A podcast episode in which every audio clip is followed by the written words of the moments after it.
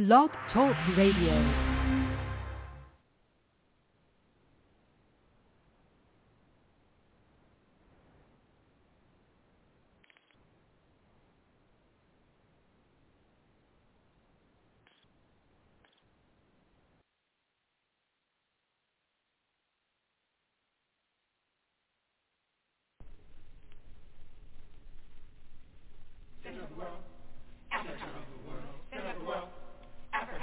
Africa, the center of the world. Latitude zero, longitude zero, planned by the Creator. Zinjanthropus was the first man found on the earth.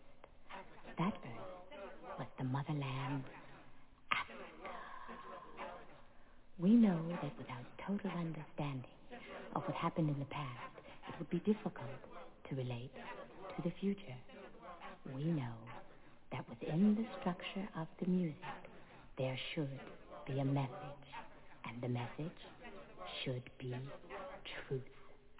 So now, we give you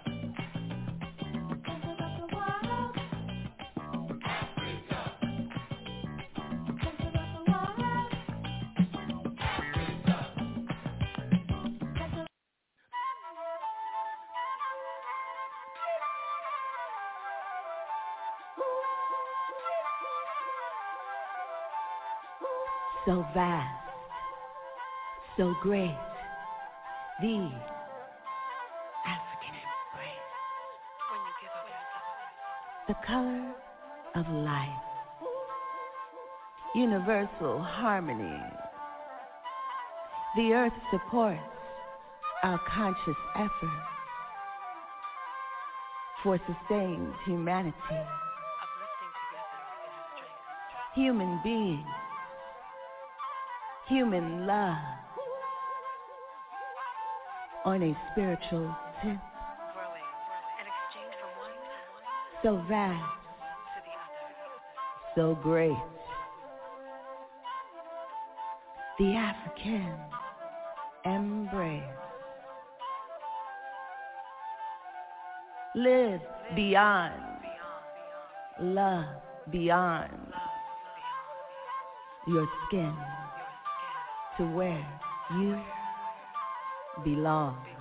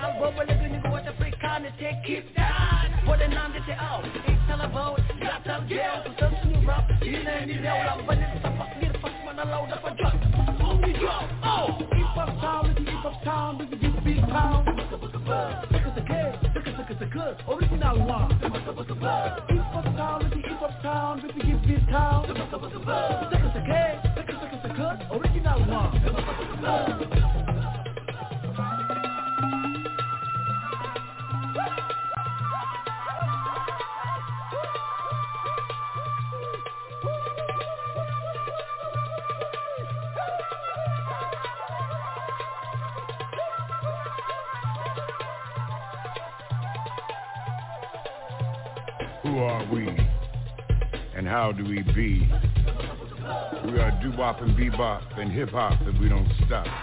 You see, it started a long time ago and it wasn't a show.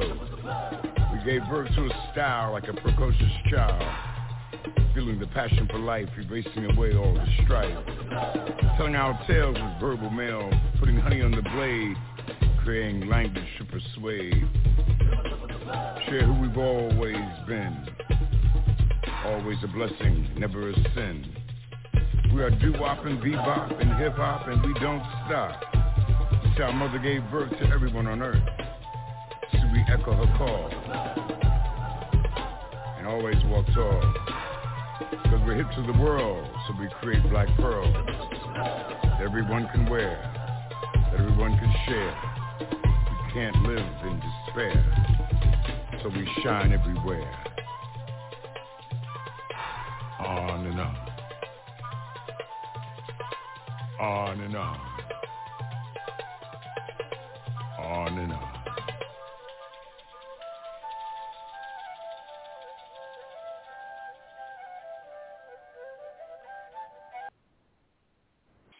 We go on and on, on and on. Welcome to Africa on the Move. As your host, Brother Africa, it's always an honor and a, pri- and a privilege to come in your home this evening we can speak truth to power and to provide with to, and to provide you with information so that you can use it as a tool for liberation. That's to help liberate your people and to help liberate humanity from all the various forms of oppression. We welcome you to another episode of Africa on the Move on the 11th day of April 2021. And Our theme tonight is the challenge of change.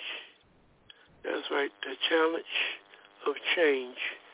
We welcome you by calling in at 323-679-0841 and share your views and your perspectives on the various issues and topics that may be discussed on today's program. So at this point in time, like always, you know how we get started with our party. We're going to first introduce to you our political panelists and analysts for today's program.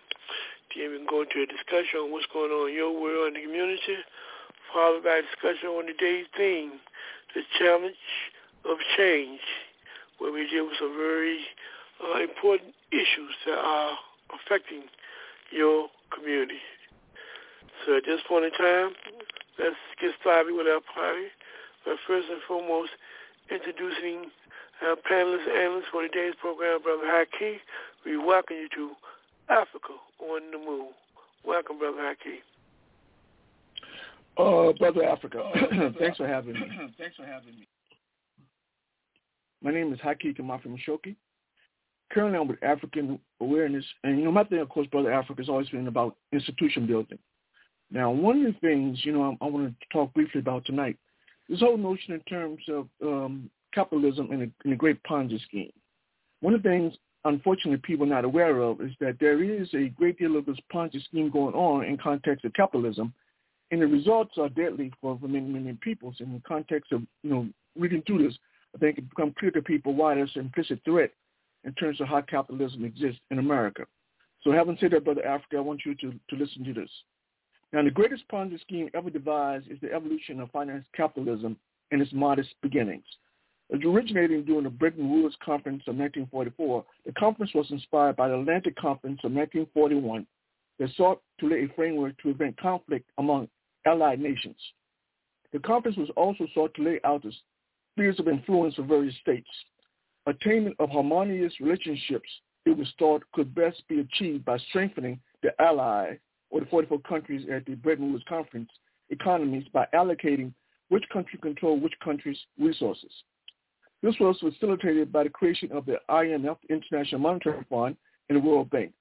Under the auspices of the U.S. and the UK, who will be the arbiters of international disputes, they were to oversee the international banks ensuring unified interest rates for the uh, allied nations to ensure smooth trade between allied nations, while ensuring access to raw materials from nations not part of the 44 Nations Conference.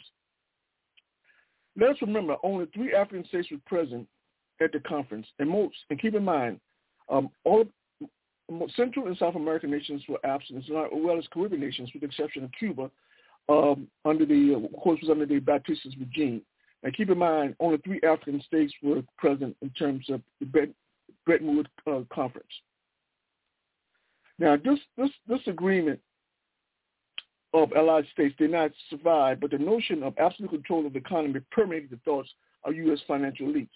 In 1920, capitalists would, would raise funds not to invest in the U.S. economy, but hold on to funds until investment opportunities arose to enrich themselves, not invest best in the country. Notions of self-enrichment became the template for U.S. economic doctrine. Under the banner greed is good, investment schemes proliferated where fraudulent strategies sanctioned by Congress gained legitimacy while good governance took a back seat. In the 80s, investment schemes were engineered to use stocks with no value along with stocks of some value, along with mortgages, to create a financial product guaranteeing huge returns or profits. These profits were guaranteed because this investment scheme ensured mortgage payments would increase monthly or yearly. What came to be known as collateralized debt obligation in tandem with banks and brokers executed an infallible plan which not only deceived people, but made it impossible to, to lodge complaints because no single entity owned the mortgage. The shenanigans did not end after being exposed. In order to provide cover for future fraudulent schemes, a complicitous Congress repealed the Glass-Steagall Act in 1990, 99 to be precise. Glass-Steagall erected a firewall between investment and commercial banks to prevent schemes previously alluded to. Congress went a step further in 2000 by authorizing the Commodities Future Modernization Act. The act specifically allows fraud using derivatives. Derivatives for our purpose of simply gambling. Derivatives are financial instruments that derive the value not from producing or selling products, but from underlying assets like home, property, or even interest rates.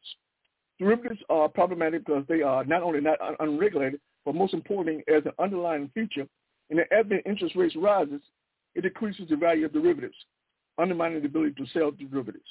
Lacking the ability to sell means the sellers of derivatives could incur losses too big to repay. Many speculate the notion, notional value, the amount expected to be paid of derivatives, include stocks, bonds, currencies, and commodities, is 10 times the world GDP and 10 times the world's wealth. Rather than engaging in speculation over potential trans, transaction costs over derivatives broadly, it may be helpful to understand the implicit threat of derivatives on the U.S. economy by looking at over-the-counter derivatives or trade between private individuals who forego financial institutions. According to the Bank of International Settlement, risks associated with deriv- derivative payments increased from $11.6 trillion to $15.5 trillion in 2020. So the amount of debt is actually growing. In the age of zombie corporation, highly indebted corporations, where is trillions of, do- uh, trillions of dollars of debt coming from? The reality is holders of large derivatives debt have two options. One, they can borrow money at low interest, putting them deeper in debt, or which means no longer a source of tax revenue for the government, or two, they can appeal to the Federal Reserve Bank to buy their debt and place it on their balance sheets. Either way, the U.S. economy becomes more indebted, unable to finance jobs, create affordable housing or education for its citizens. There's no question the financial manipulation of the economy always benefits the wealthy. Often we talk about deindustrialization of the U.S. economy, not realizing that the closing of factories and shipping jobs abroad was the direct result a Congress approval of policy that rewarded corporations for moving jobs abroad. Instead of rethinking this policy, financial elites have embraced the plan stating profits have never been better. Federal Reserve Chairperson Jerome Powell not only validated the notion wealth creation for a small minority is sound economic policy, within the first three months of, of, as chairperson, he purchased $3 trillion in assets, housing, land, and mortgages. The result of the Fed purchases was to inflate costs or the prices for these or these assets for the wealthy. Now, the disparity, now the disparity between the have and have-nots as a consequence continues to skyrocket. Now, according to Chris Hedges, there are 17 global financial conglomerates which manages $15 trillion, or more than half of the world's GDP. which is 1% led by 36 millionaires and 2,400 billionaires control half of the world's wealth, leaving only 4.5% of 80% or 80% of, of the world's uh, wealth in the hands of, of the poor people. The point here is not to solely blame Powell for the abysmal state of economic affairs, but to point out policies like his have long existed. Institutions like the University of Chicago School of Economics have been at the forefront of validating economic policy that treats the masses as superfluous cattle, lacking any real value except to be slaughtered. Now, unfortunately, this sentiment has real-life implications in that finance capitalism does not need labor. Wealth can now be acquired by investments only.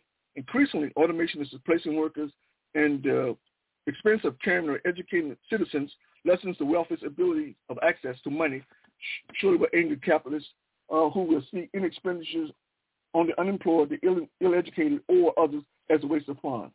For capitalists who view this without, for, for capitalists who view those without capital as, as expandable, the question for them is what to do with citizens who serve no purpose. Perhaps Perhaps they can justify the needless assassination of masses, specifically Africans by the police. Or maybe how about prison expansion? Or how about uh, exposure to environmental contaminants guaranteed to reduce life expectancy? Whatever the strategy they employ, using the system will not be totally effective. What now? What do you imagine would be their response when they realize eliminating a large number of citizens is not achievable fast enough? What do you think will be their next move? And I'll simply close with this, Brother Africa. The thing is that we have to understand that implicitly, when we talk about the way the system is structured, it's structured to, to reward the wealthy at the expense of all others. In the process of, it's, you know, um, in the process of providing for the wealth uh, or making it possible for wealthy people to become even more wealthy, it means that you have a growing number of people who don't have access to any wealth. The problem for capitalism has always been one of accumulation. If you don't have any, any means by which in terms of participating in this economy, in other words, if there's no way for you to provide, make it possible for other wealthy people to become wealthy, then you have no real use. And so for the capitalist, the question becomes, since you have no real use, you have no real value, what do you do with all of these people you don't have need for? And so the question is, when you look at history in terms of the kind of atrocities that took place historically, in terms of, you know, uh, when we talk about Nazi Germany and so forth, then we were very clear that uh, the pressure to actually uh, intern large number of people become more and more prominent. And so one thing as a, as a, as a oppressed nationality we'll be concerned about that we understand that when we see things like, um, you know, uh, interest rate schemes, which ensures that the wealthy have access to tons and tons of money, even though the economy itself is declining, then we got to understand fundamentally that not only are they uh, eliminating large and larger, increasing number of people from the economy, but actually they put into place a scenario in which to ensure the economy uh, deconstructs or to ensure the economy falls. And so the thing that we have to understand is that when the economy falls, as it continues to fall, they're not going to blame each other. They're going to blame poor people. They're going to blame working people. They're going to blame the African community. So having to understand that is crucial in terms of organization, institutions, and to being actually seriously thinking about this stuff and, and not uh, pretending like it doesn't exist because we don't have that luxury of pretending like everything is fine, that if we just uh, be pragmatic that somehow you know everything's going to be all right. History shows it simply doesn't work that way. And so one of the things is very, very clear when we look at the, the, the, the deconstruction of the capitalist system, and we got to be very, very clear that the implications for us is very, very severe. And we gotta understand the potential in terms of, you know, the potential for, you know, uh, uh, great um, uh, potential for uh, uh, destruction of, of, of, a large number of African peoples is very, very uh, possible. So I'll close with that, Brother Africa. Thank you, Brother Hakeem. Next, we can go to Brother Moses. Brother Moses, welcome to Africa on the Move. Thank you, thank you, thank you, thank Brother you, Africa, and greetings to everyone within the sound of my voice. My name is Robert Andrew Moses. I've been in the struggle for scientific socialism from the moment I was introduced to Marxism during a government class back in my high school years, 1968. I call Marxism the race to cure racism. I bear witness that there is one God, Jesus, who is the author and finisher of my faith, and that Mao tongue is his messenger for government. Fathers, help your children. And Lord, we know we don't, we don't, we don't reverse correct verdicts, brother Africa. My, I'm pro-choice. and I vote. And I want to thank you once again for allowing me to be on the show. Okay, Brother Moses, thank you for being on the show. It's always an honor to our listening audience. It's Africa on the Move. What we're going to do right now, we're going to take a rupture culture break, and when we come back, we're going to discuss what's going on in your world and the community. And you can participate by calling in at 323-679-0841. We want to know what's going on in your world and the community. We'll be right back. This is Africa on the Move.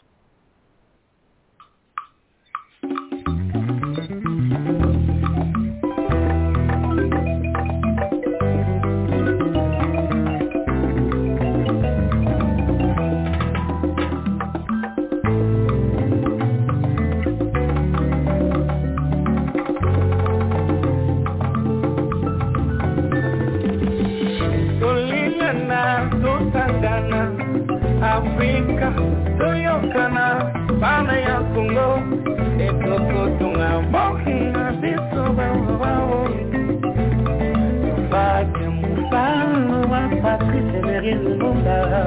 Le patriotisme. Tufate mfano wa Kwame Nkrumah l'unité africaine Andrée Blouin oh, oh, oh.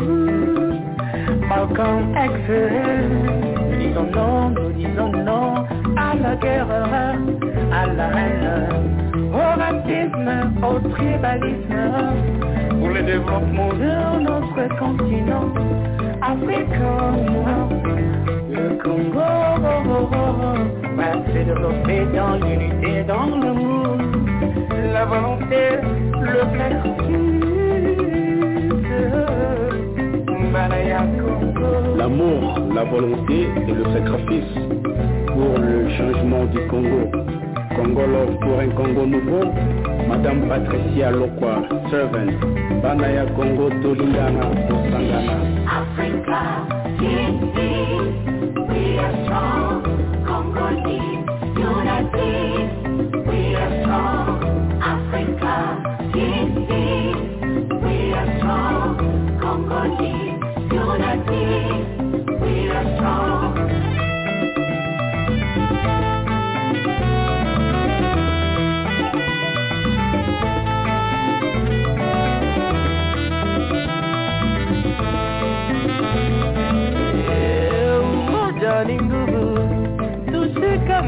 Mkono, watoto wa Afrika, watoto chuki, ubaguzi wa kabila eh, eh. Eh, tuungane, tupeane mawazo, ndo tutajenga nchi yetu Kongo. Tuepuke vita, tukataye vita, chuki na fitina, ili Kongo iende mbele na Afrika nzima, mama mama mama mama eh, wo nalelie mama eh.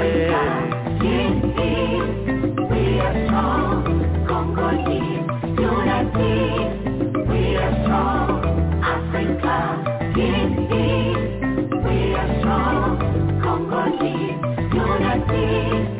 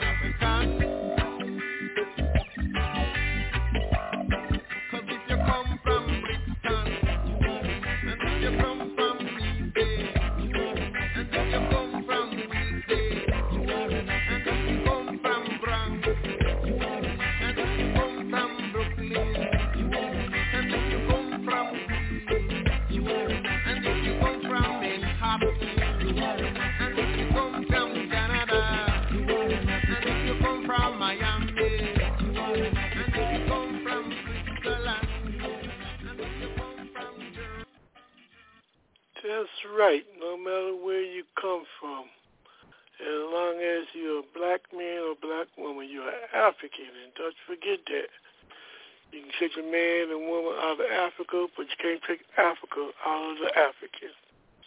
We welcome you back to Africa on the Move. Today's date is the 11th day of April 2021. Our theme is the challenge of change. Before we discuss our theme, right now we move to our segment of what's going on in your world and the community. At this time, we're bringing Brother Haki to share with us. Brother Haki, what's going on in your world and the community? Well, recently, um, recently Susan Rice made a very interesting. Um, uh, well, she did a very interesting thing. Uh, of course, Susan Rice is the White House domestic policy uh, member. Uh, she actually burned sage in her office, and interestingly enough, her, they say previously occupied by um, Stephen Stephen Miller. Now, of course, Stephen Miller has a long history in terms of his racism, you know. But what is interesting in terms of uh, you know burning of sage, it suggests that in fact that our problems, our problems that we're confronted with in society can simply be erased simply by the burning of sage. In other words, this notion that somehow the problems that we have of, of a metaphysical nature, as opposed to systemic nature, I find it very, very interesting. Because it seems to me that if you want to genuinely want to change the direction of humanity, if you want to make things more positive, then it seems to me then you have to address the question in terms of institutions. Because institutions, by, by, virtue of how they operate, uh, has a very intimate impact in terms of you know how we think, uh, what we think, uh, you know how we act, how we feel, how we behave, so forth and so on. So if we're sincere in terms of bringing about a more positive existence for humanity, then we have to look at the institutions. It seems to me by simply saying that the spirits are somehow, or intimating that somehow the spirits are the fault or the problem uh, that, that humanity is, is confronted with, I just find it ironic. Because one of the things that, you know, if while she may burn her her sage in her office, you know, to eliminate the negativity associated with Stephen Miller, what about the negativity associated with the uh, with the with the with the uh, the, the White White House staff in its entirety? How about them? Are they also infected with this quote unquote negative spirit in terms of um, uh, manifesting itself in terms of kind of policies that uh, that uh, that they, they, they push? Uh, probably not.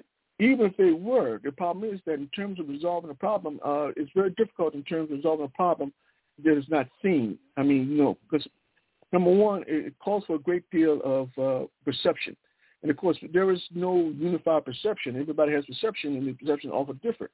Even if, in fact, there's such thing as a a of evil entity impacting people's behavior, then we got we got we got to agree that in terms of you know formulating some strategy in terms of combating that would be very, very in, difficult, if not impossible. So clearly, you know, this notion in terms of burning sage to resolve the the, the, the uh, our problems of, of humanity faces, clearly it seems to me is very self-serving, and I think that's one of the things when we when we think about, instance, the, the, the Christian church, and we think the Christian fundamentalists in terms of their their perceptions, it is very, interesting that these these same people who who allege to love the Creator or love creation are the same people who are in the forefront in terms of pushing all kinds of racist agendas. And so you begin to wonder, so so so if if, if their behavior is is, is is is guided by faith, then you got to then, then somehow this whole question in terms of you know um, the authenticity of uh, of, of, of of of evil spirits uh, begs the question because clearly you can't have one people on one hand who profess you know their love of love of creation, and on the other hand are guided by some, some mystical force in terms of making them do wrong. It seems to me that their policy direct, directly uh, represents their kind of views and, and views in life. Well, fundamentalists tend to be very, very conservative. Uh, they tend to be very, very racist. They tend to not want things changed. And so in that context, I think their behavior is, is, is indicative of that kind of mindset. I don't think it has anything to do in terms of evil spirits, you know, um, shaping shaping their perception or shaping the way they behave or the kind of things that they do or the, or the positions that they take. So clearly, uh, Susan Rice's position in terms of burning sage in, in, in Stephen Miller's old office, I find it ironic that if you're going to say, if you're going to allude to the fact that there's a great deal of injustice, a great deal of negativity in the society, then I suggest that you look at the U.S. government in terms of in terms of, in terms of its capitalist policies, in terms of all all that means in terms of of um, you know uh, projecting, you know, all kinds of negativity. So clearly, I thought it was a very, very interesting article. And for me, for someone who's, uh, you know, in any in, in, in the capital, someone who's high up there in office, for you to advocate those kinds of things, I just wonder, you know, just what you what how how capable are you in terms of actually bringing about some positive change that's so desperately needed in society. So clearly, you know, this notion that uh, you know that somehow that you know, that she can chase the spirits away. I always, uh, you know, for me it's sort of funny because when you think about it, uh, you know, if in fact, if if the, if the spirits are there, if you bring the sage out and you bring the sage, what's to stop the spirits from leaving, the evil spirits from leaving and then coming back? So it seems to me that this notion in terms of bringing the sage on his face is, is sort of funny. And so I, I think, unfortunately, that a lot of people who believe, you know, uh, that it's easier to believe that if we just um, believe things uh, that everything's going to that the part good is going to come to fruition. But it seems to me if you're going to achieve that which is good or positive, then you have to work for it. And one of the things you first and foremost have to do, you have to do with these institutions which are facilitator of all kind of negativity and evil. So it seems to me that the Susan Rice needs to uh, rethink uh, this notion in terms of this burden of sage. But anyway, that's just my view, and I'll close with that. Okay, thank you, Brother Haki. We can go Brother Moses. Brother Moses, what's going on in your world and the community? Thank you, thank you, Brother Africa. I think, you know, all eyes have been on the trial of the century, more or less, um, with this Floyd trial. Um, um, I think, you know, the the police chief and the doctors, coroner, and everybody that's testified have shown that this this, for lack of a word, better word, uh, pig who usually be found masquerading as a victim of an unprovoked attack. Um, anyway, he killed this brother, and uh, and the, the evidence is showing, and uh, and without a reasonable doubt in my mind that that uh, that he should be convicted. And uh, so it should be interesting to see what what happens um, in terms of the justice system, and it's just us. And uh, anyway, we're just hoping that uh, the jury will see things uh, clearly. The the the uh, prosecution wraps up this case this week, and I'm sure they'll they'll be uh, spinning and and uh, insinuating and and uh, and all sorts of lies perpetuated to to try to get this this cop off. Um, I think you know. Uh, meanwhile, the the Pence and Trump and all of them are trying to re re uh, organize themselves uh, in terms of in terms of the Republican Party and and uh, this group that Pence is is trying to uh, spin off um, some kind of conservative group. And uh, but anyway, we got to st- continue the United Front against fascism. Uh, uh, and this has been, you know, uh, uh, interesting week. I'll leave it right there. Thank you. I must agree with you, Brother Moses. This has been an interesting week. Talking about the trial deal with um, George Floyd, I'd like to have both of y'all respond to this particular phenomenon. You know, one of the things I was told that when you go to law school, they tell you this whole thing about going on going on a um, presenting trial case is not about arriving at the truth, but it's about the interpretation and painting the picture of the truth. Whether the truth or not is is that's not the issue. The real issue is how can you convince the people of something that you want to convince them of, even if it's not the truth. Now, I'm saying that because I thought it was really interesting. One day I looking at the news when they were talking about the trial, and I believe this was one of the was a defense attorney. He was allowed to um, project uh, a film on George Floyd speaking while were kneeling on his neck and saying as if he take drugs. And then he had the guy, he had one of the people who was on on the witness stand to testify and sort of led him to saying, yes, if you take drugs, it can contribute to your death. But he made it look like George Floyd was saying he took drugs. And then five minutes later, when the prosecutor came up, what he did was he showed a longer version of that film in which it showed that George Floyd was responding to a question that the police was asking him about drugs. But the way they cut it up, it made it look like, you know, he was saying that he um he he take drugs. I just thought that really interesting in terms again how they even allow uh, the defense to allow them to use such a presentation, a deception of the truth. Now, if, if the lawyer was not keen enough to recognize that this was not the whole part of the clipping of that particular um, clipping that was shown by George Floyd, said he just used drugs the way they edited it, then you will be misled that, you know, this is what he said, this is what it was. So I just thought, again, here you come talking about the methodology of playing games and tricks and deceiving people in terms of the interpretation of the, of the truth. What you think about that particular practice, Brother Haki? Well, brother Africa, you know, uh, unfortunately, you're, you're right.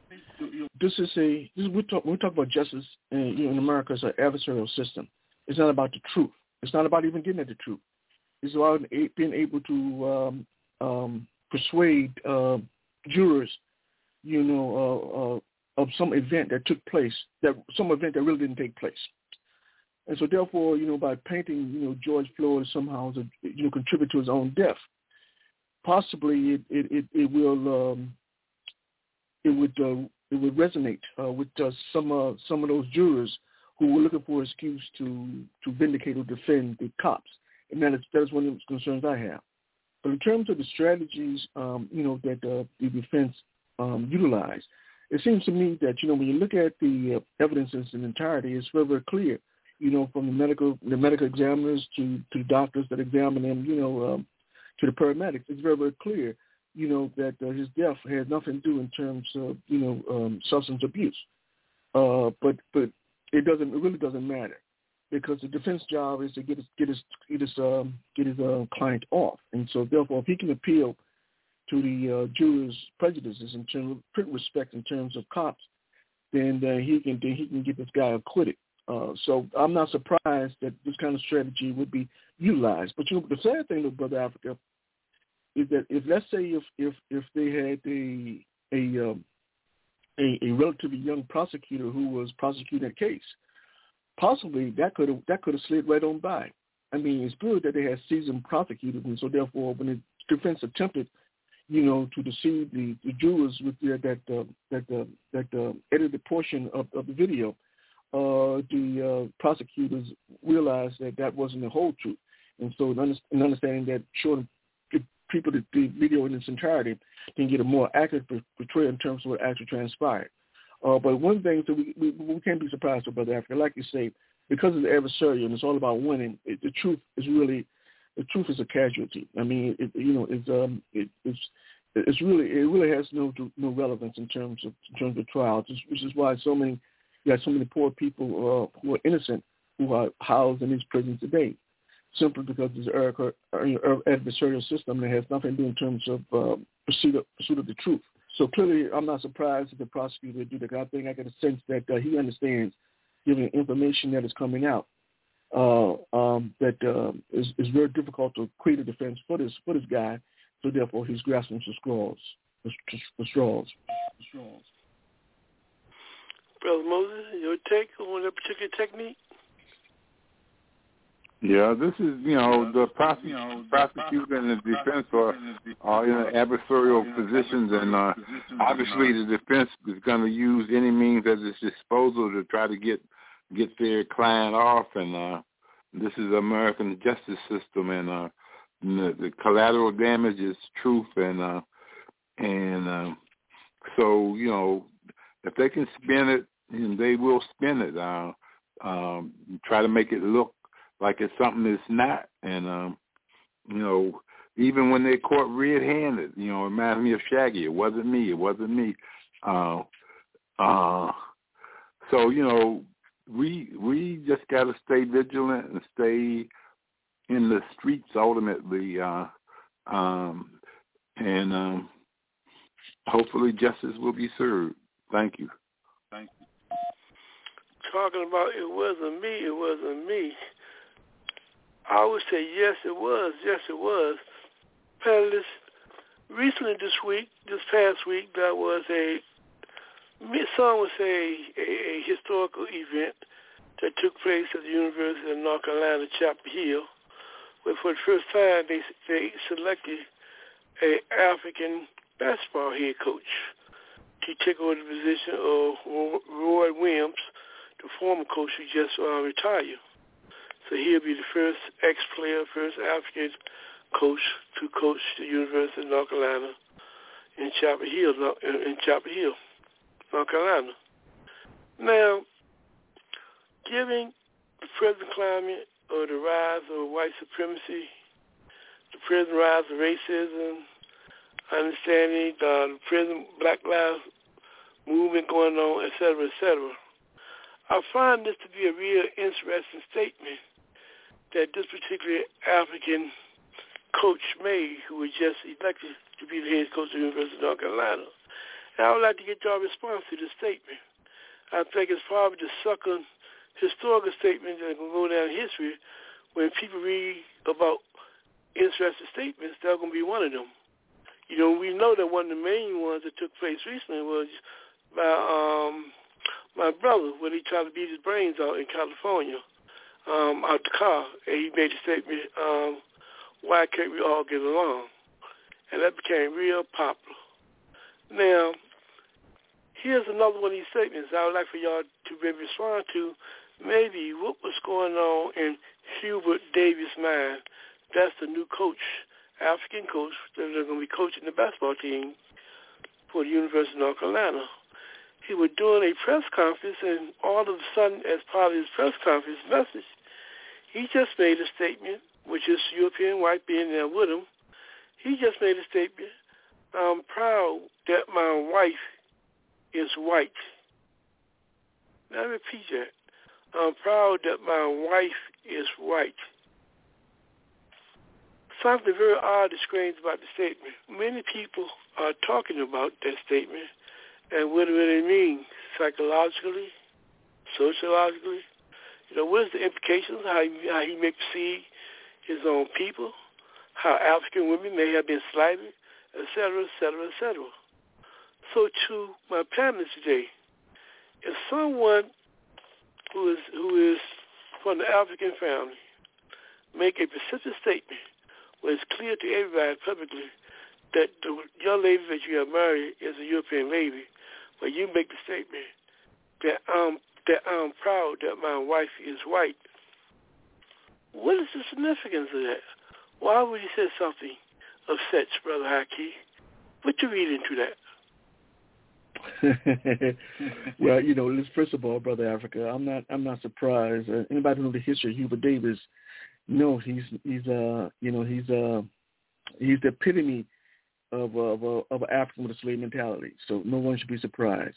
But I think his motivation I think his motivation was that he he wanted to convey you know that one that that he's an American, uh that two uh, that he's going to enforce the uh, so-called rules and policies of the, of, of the university, and that he's going to be uh, uh, particularly hard on those who transgress. In particular, we talk about you know African athletes, you know, who on, on the basketball squad. I think he, this notion in terms of you know pointing out you know her her, her ethnicity, I think was really interesting. In that you know uh, one of the things that is, is it's fine to acknowledge you're proud of, proud of your wife. I mean, that's fine. But to specifically say my white wife, then it has some, it has some, it has some political connotations. So I think to a large extent, you know, I, I think it's, it's his way of saying, saying that, uh, you know, I'm, I'm, I'm equal. You know what I mean? You know, that I'm truly, you know, I'm, I'm truly American. And, uh, and so therefore, to, to, to, underscore just how American I am, my wife is white. So I think that has some of the motivation. I think also the real, real fact that he realizes that, in fact, that his appointment as the head basketball uh, coach at University of North Carolina, I'm sure he had jumped through many hoops in terms of getting that job. I mean, uh, North, University of North Carolina is a very conservative university. It's a very conservative institution.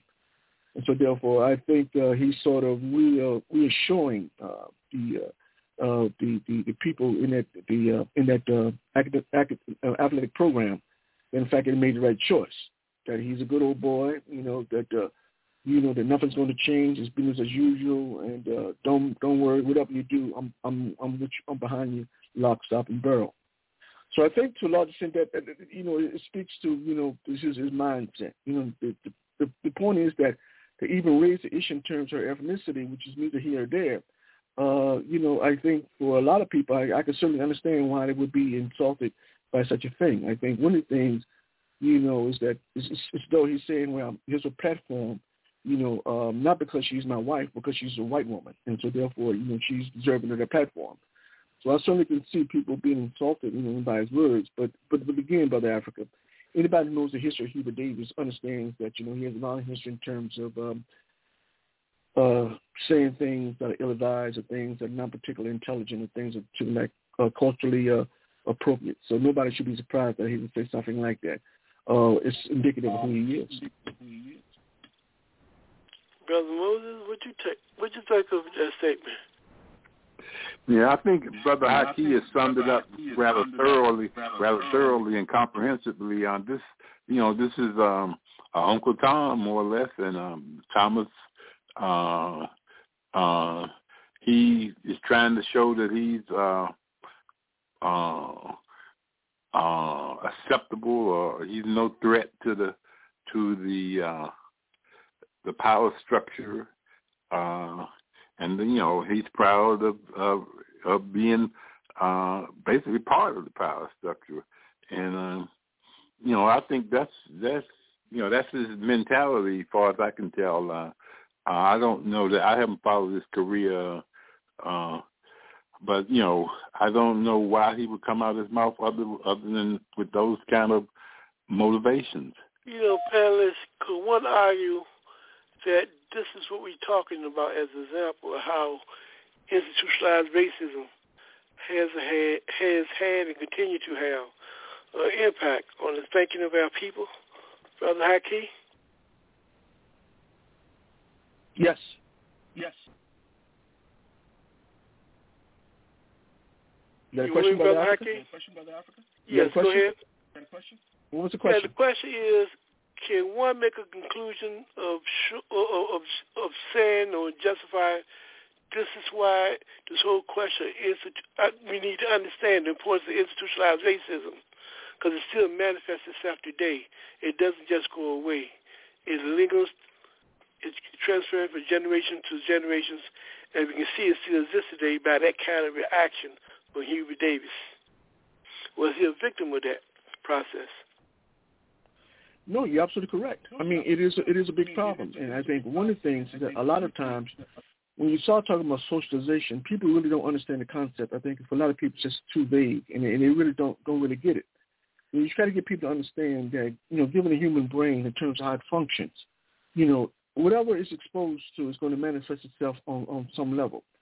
So therefore, growing up in a society which tells you that everything is white, everything white is good, that white is right, that white is exceptional, white is this, white is that, and you, there's a tendency to internalize that simply because the brain can't help but to to to take it in.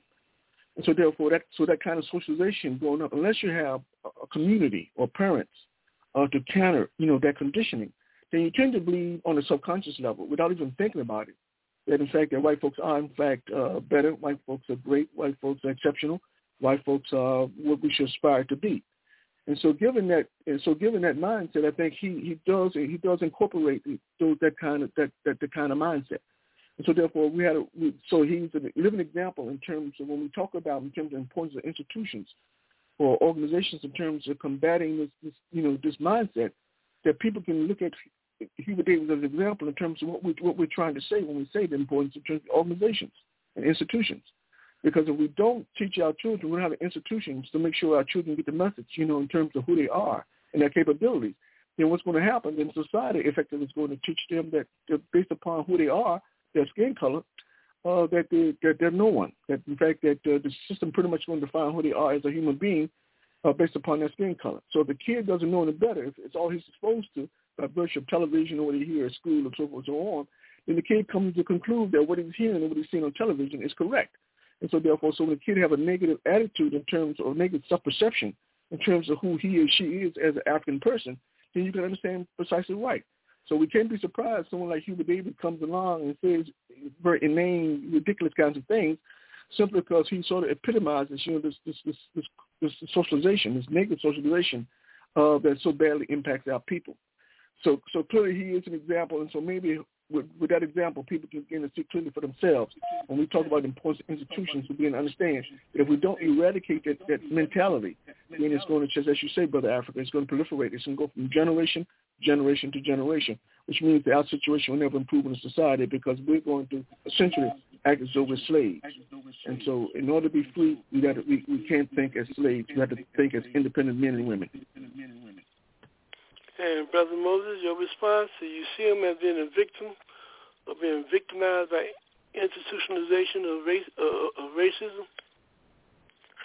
Well, first of all, we're we're all all human beings are just matter that thinks, and what we think is is determined by our conditions and conditioning, and you know, so there's nothing unique or sacred about about um, skin color or or or any uh, human characteristic. Uh, basically, you know, we are product conditioning and conditioning, and uh, and we can what we think can be accounted for basically in that process. Um, that's dialectic historical materialism, and so you know this he's uh, he's he's as much a victim as as as as anyone uh, in terms of. Uh, He's just a product of society. Uh, he's been to schools. He's been to universities. Played basketball. He's he's he, but he's always been in class society and in in a white supremacist society, and uh, so that permeates everything that's going on. Uh, white minority rule, uh, dictating um, the the values of society, and so you know we unless we struggle uh, consciously against that negative condition and conditioning and, and read and study and uh, and take to heart uh, the lessons of history, we cannot change, and that's the only thing that can change us is uh, experience uh, directly and indirectly uh, of another possibility, and so we have to recognize there is another possibility and, and study, study, study, and change and, and learn from history, learn from our experiences. And uh, that way we can overcome. Thank you. Thank you, Brother Moses, for your response. And at this point in time, what we're going to do, we're going to make a little quick change to, we're going back down to memory lane. We're going to listen to some clippings of the past with Kwame Nkrumah. We're addressing this face of Africa. What's going on with Africa? We're going to listen to that, and when we come back, we'd like to get your response. So let's go back down memory lane with Kwame Nkrumah. Africa wants a freedom. Africa must be free. Oracles indicated that Kwame Nkrumah was a devil. Mr. President, Mr. President, there is a coup. I've never seen such an explosion of joy.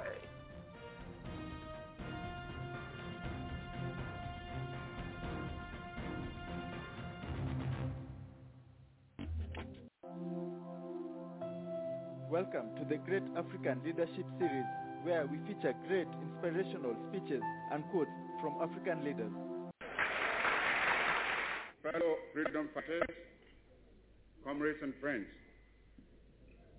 it is my great pleasure to welcome you to Accra and to this conference of African freedom fighters and supporters of the growing movement for Africa's liberation and unity. It is good for our cause to have a periodic meeting of this kind to examine our position in the great struggle to rid Africa completely and forever of imperialism and its handmaidens, colonialism and neocolonialism.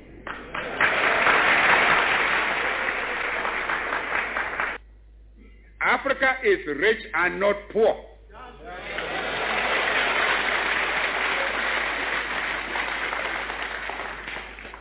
As the great wealth that has been taken out of our continent over five centuries of spoliation and extortion very well proves. Africa has immense actual and potential wealth. Gold, diamond, copper, manganese, bauxite, iron ore, uranium, asbestos, chrome, cobalt, a host of other minerals.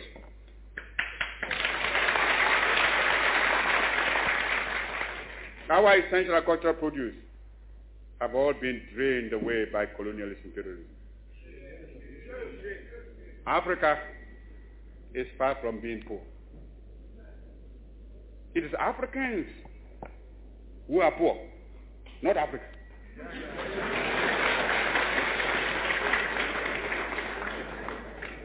And they are poor because of the uncounted profit that has been made out of the exploitation of their labor and their lands. If we are being baited to enter a European community, we must have something that community needs and needs badly when it pretends to offer a bonus by way of aid. When Greeks come bearing grapes, should we not look them well in the mouth? If I may mix my metaphor. But I'm sure you get my meaning. I raise this point so that it will stay in your mind when you may be tempted by the seductive promises of new colonialism to forget the real character of colonialist imperialism and be persuaded away from your own true interests and those of Africa. For today, we must each see ourselves as part of Africa in order that we may face colonialist imperialism and its new form, new colonialism, on a continent-wide front. For unity must be the keynote of our actions. Our enemies are many, and they stand ready to pounce upon and exploit our very weakness. They tell us that this particular person or that particular country has greater or more favorable potentialities than the other. They do not tell us that we should unite, that we are all as good as we are able to make ourselves once we are free. Remember, always, that you have four stages to make. First, the attainment of freedom and independence. Secondly, the consolidation of that freedom and independence. Thirdly, the creation of unity and community between the free African states. Fourth, the economic and social reconstruction of Africa. This requires some plain speaking. And for the sake of Africa, let us speak plainly. As I see, our greatest danger stems from disunity and the inability to see that the realization of our hopes and aspirations, the realization of our objective of total African independence, and of our future progress and prosperity is inextricably bound up with the necessity to unify our policy and actions in connection with the continued struggle for independence and the greater task of economic and social reconstruction beyond it. We must therefore face the issue of African unity now. For only unity will make the artificial boundaries and regional demarcations imposed by colonialism obsolete and superfluous. African unity will thus provide an effective remedy for border disputes and internecine troubles. In a united Africa, there could be no frontier claims between Ethiopia and Somalia, or between Zanzibar and Kenya, Guinea or Liberia, or between Ghana, Togoland, and the Ivory Coast. Because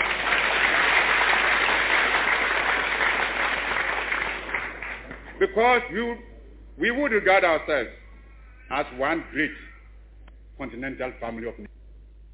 Some of the leaders, it must be confessed, do not see the struggle of their brother Africans as part of their own struggle.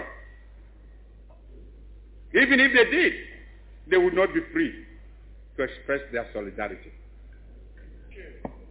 These rifts are consciously created by the imperialists between the Africans, where they can sit back and watch with sly satisfaction, as well as contempt for those who fail to see how they are being used against Africa's best interests. Regrettably, regrettably, those states include some who were among the freedom fighters of yesterday and who haven't won their independence are willing to drop it for some token, token aid and thereby deny to those still struggling for freedom even their moral support.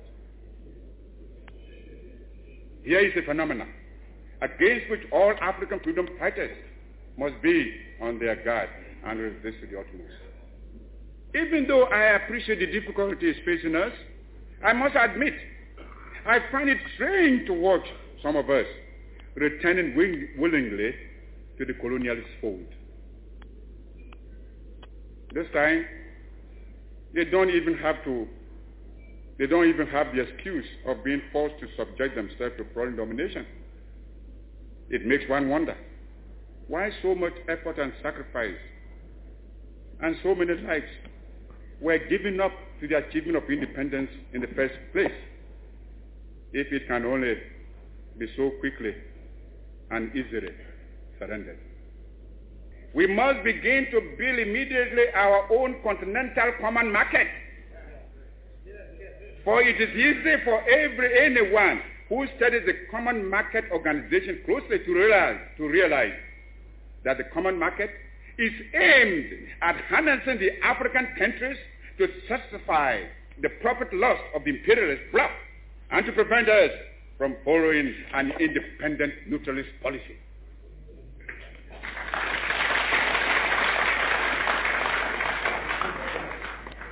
It is easy to see that the imperialists and the colonialists are determined to retain the African countries in the position of suppliers of cheap raw materials. If we do not resist this threat, and if we throw in our lot with the common market, we shall doom the economy of Africa to a state of perpetual subjection to the economy of Western Europe. This will, of course, hinder the industrialization of our young African states. It is impossible to think of economic development and national independence without possessing an unfettered capacity for maintaining a strong industrial power. The activities of the common market are therefore fraught with dangerous political and economic consequences for the independent African states. The, organi- the organization constitutes an attempt to replace the old system of colonial exploitation by a new system of collective colonialism, which will be stronger and more dangerous than the old evils we are striving to liquidate from our continent. This is another reason why we should come together in a unified African economic plan, which, operating on a continental scale, can make a solid attack on the imperialist domination in Africa. We should, without delay, aim at the creation of a joint African military command. There is little wisdom in our present separate effort to build up and maintain defense forces, which, in any case, would be ineffective in a major world conflict. If we examine this problem realistically, you would ask, which single African state could protect itself against an imperialist aggressor? And how much more difficult this would be when some states are allowing the imperialists to maintain bases on their territories. I have already referred to the military forces with South Africa, its reason, and the danger it poses for the new African states and the struggle of those still in chains. Only our unity can provide us with anything like adequate protection. Those problems can best be met within a unified Africa. And it should be possible in the higher reaches of our endeavor to devise a constitutional structure which will secure, which will secure the objectives I have outlined, and yet preserve the sovereignty of each of the countries joining the Union. Countries within the Union will naturally maintain their own constitutions, continue to use their own national emblems and national anthems and other symbols and paraphernalia of sovereignty. Regional associations and territorial groupings can only be other forms of balkanization unless they are conceived within the framework of a continental union. There are existing models which can modify, which we can modify or adapt to our pattern. The United States of America, the Soviet Union, India and China have proved the efficacy of unions embracing large stretches of land and population.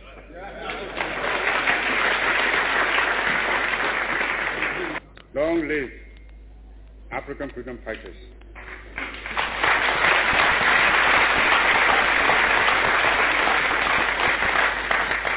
Long live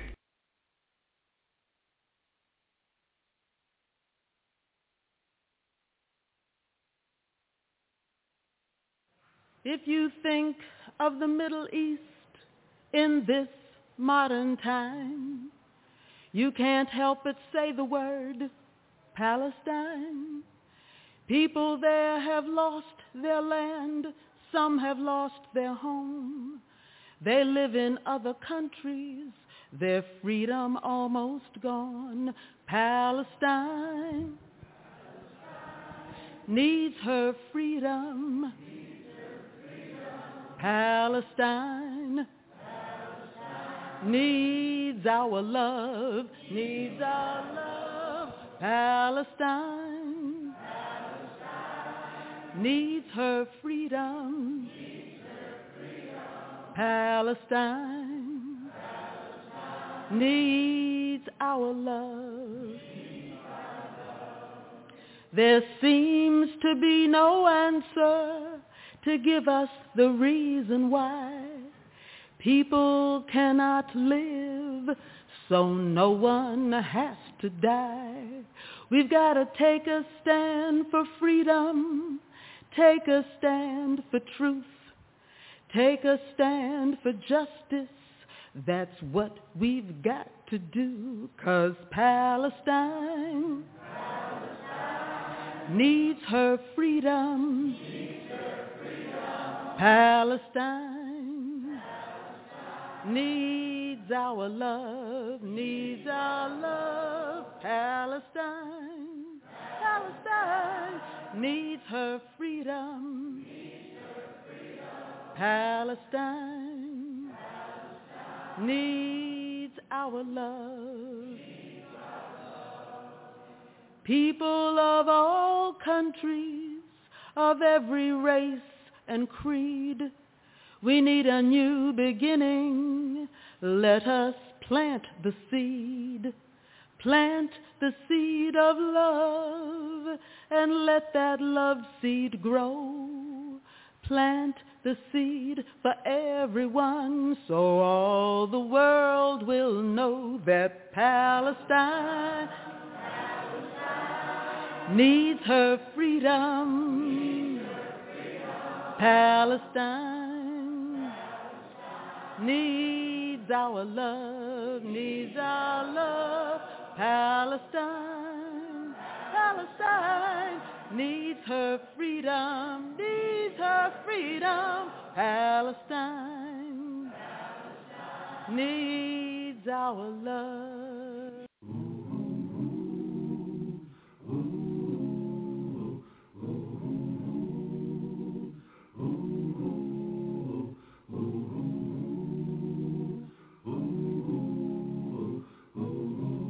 In chains, living in pain. Today is the same, and nothing ever changes. Hung by a noose, can't tell the truth, filled with abuse, and everywhere there's danger. How long can this go on? When will the light I see? I know must be strong to last through my journey. Yeah, last through my journey. Yeah.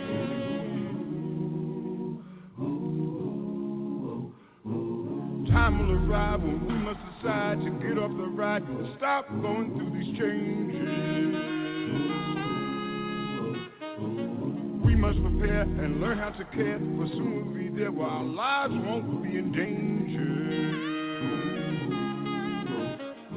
And when the light is clear, oh how beautiful I will be to know that I've been here and made it through my journey, yeah, and made journey, yeah, yeah, yeah, yeah, yeah, yeah, made it through my journey, made it through my journey, Pelourinho a bloodline across the waters from Benin to Salvador Bahia, a scar across the face of the earth. Pelourinho, the place they brought the Africans, the place where they tried to make them slaves. Pelourinho! You can feel the whip, hear the cries, and see the blood in the red clay. The clay that holds the stones together is African. and each stone is a bone from a people called slaves. Pelourinho is the place where death came to dwell. His neighbors did not complain, for he was a way out.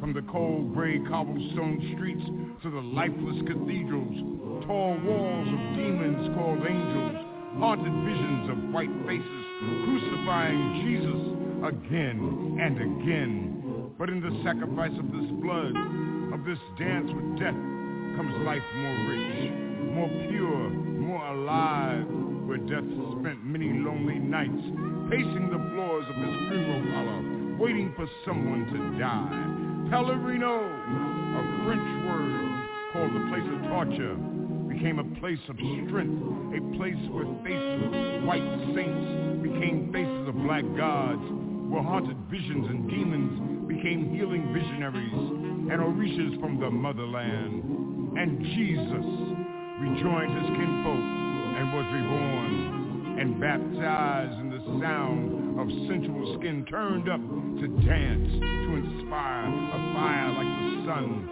pronouncing his presence. Pelourinho was the tongue of the flame, licking the eyes of those who have tried to remain blind, shining a light on a spirit that would not be denied. No, the chains did not break the did not enslave the music of my soul, did not shackle the will of my freedom, did not tarnish the glow of my gold. And all the Pelourinhos in Africa, in Europe, in North and South America cannot destroy the majesty of my people, the love of my people, shining like the sun everywhere we go. Everywhere we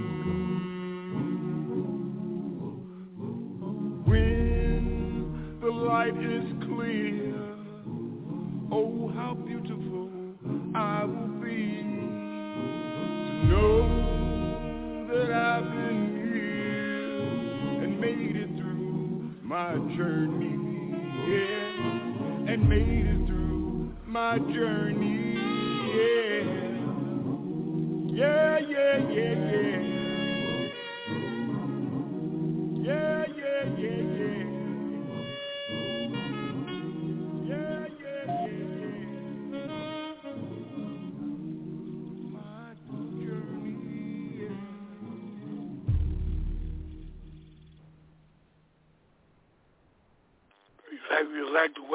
back from down memory lane. This is Africa on the move. Before we went down memory lane, um, we listened to a presentation of lessons we should learn from history from our forefathers. And Kumus was talking about what it would take for Africa and African people to get their liberation independence. And he understood something that was very important.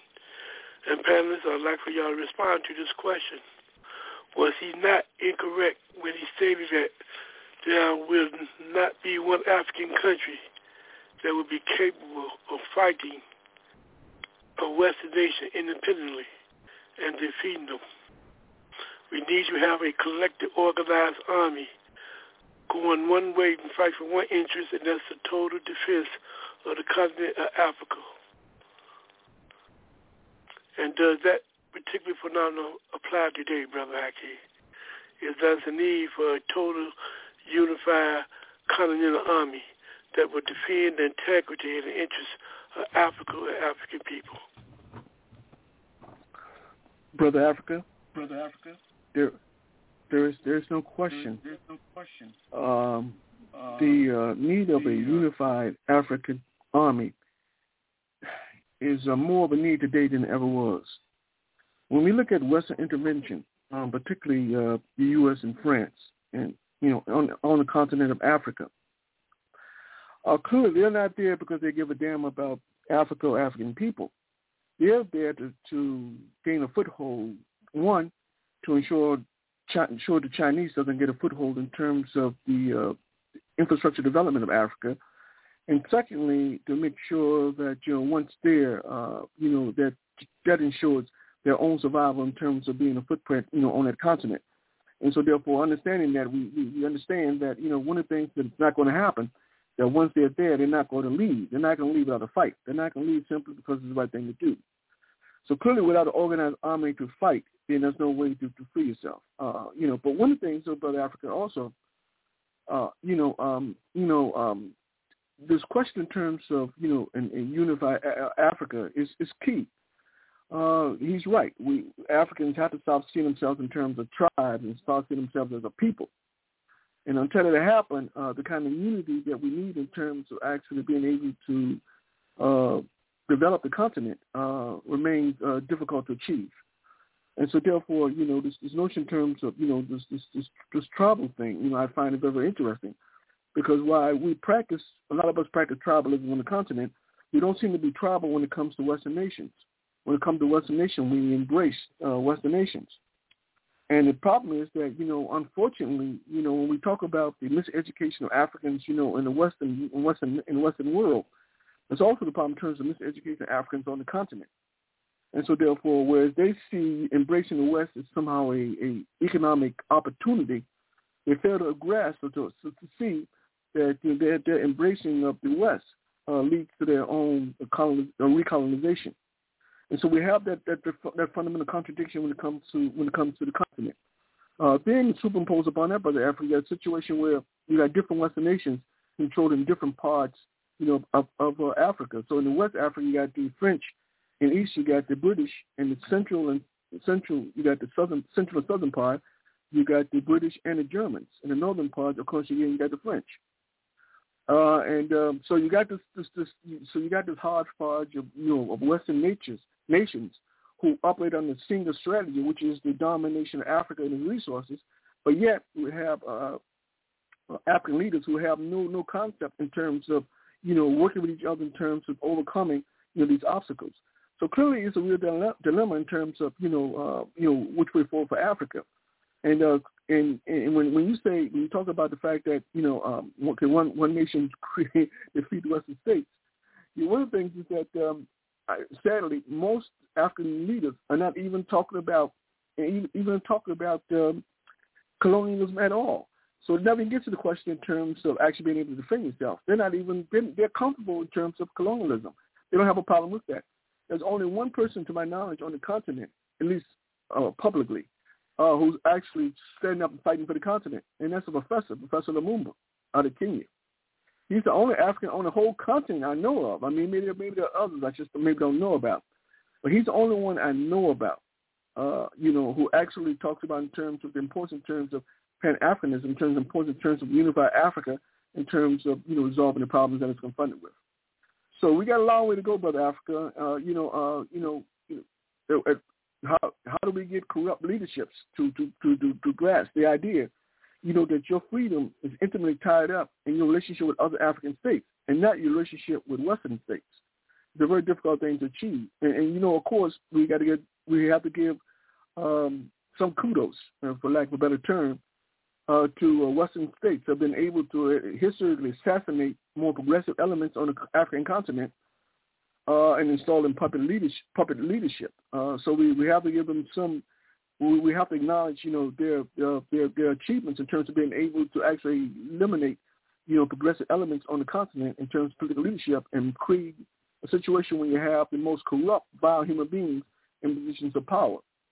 And uh, of course, one of the things in terms, of, in order for those corrupt, vile individuals to remain power in Africa, they are propped up by you know military uh, uh, Western military expenditures, and whether we're talking about weaponry for them, or they're talking about money or technology to spy on the population, uh, clearly these people are willing to do the West's bidding, and so therefore, in the context of what's good for Africa, never even comes to question in the minds of many African leaders. Um, the corruption, uh, the corruption among the middle class in Africa, seriously has to be challenged, and uh, you know, and that's that, that in and of itself is going to be a, a different question. But but I think that there's no single African state can challenge the West. It has to be a coordinated effort in terms of doing it. It's not easy, but in order to be free, you know, uh, you you have to you have to take a stand, and it's not pretty. But that's the price of being free. That is what Malcolm X said, and that was and that is and that is precisely what has to take place if people are to be free. Thank you, brother Hakeem. Brother Anthony, one of the other issues that brother Nkrumah spoke about in terms of the need for African unity is we have the new phenomenon, this challenge and this fight and the stumbling block of fighting neo-colonialism. Neo-colonialism today is one of the biggest hurdles that face Africa and African people. Can you talk about the impact of neocolonialism, what it is, and how does it look, Brother Anthony? Well, uh, it's uh, it's interesting you raised that issue, Brother Africa, and I concur with all the observations that Brother Hakeem made. And I would add that it's a question of political will. For example, the invasion of Libya. Libya was not uh, able to withstand that military onslaught. And not one country in Africa uh, came to Libya's aid when it was invaded.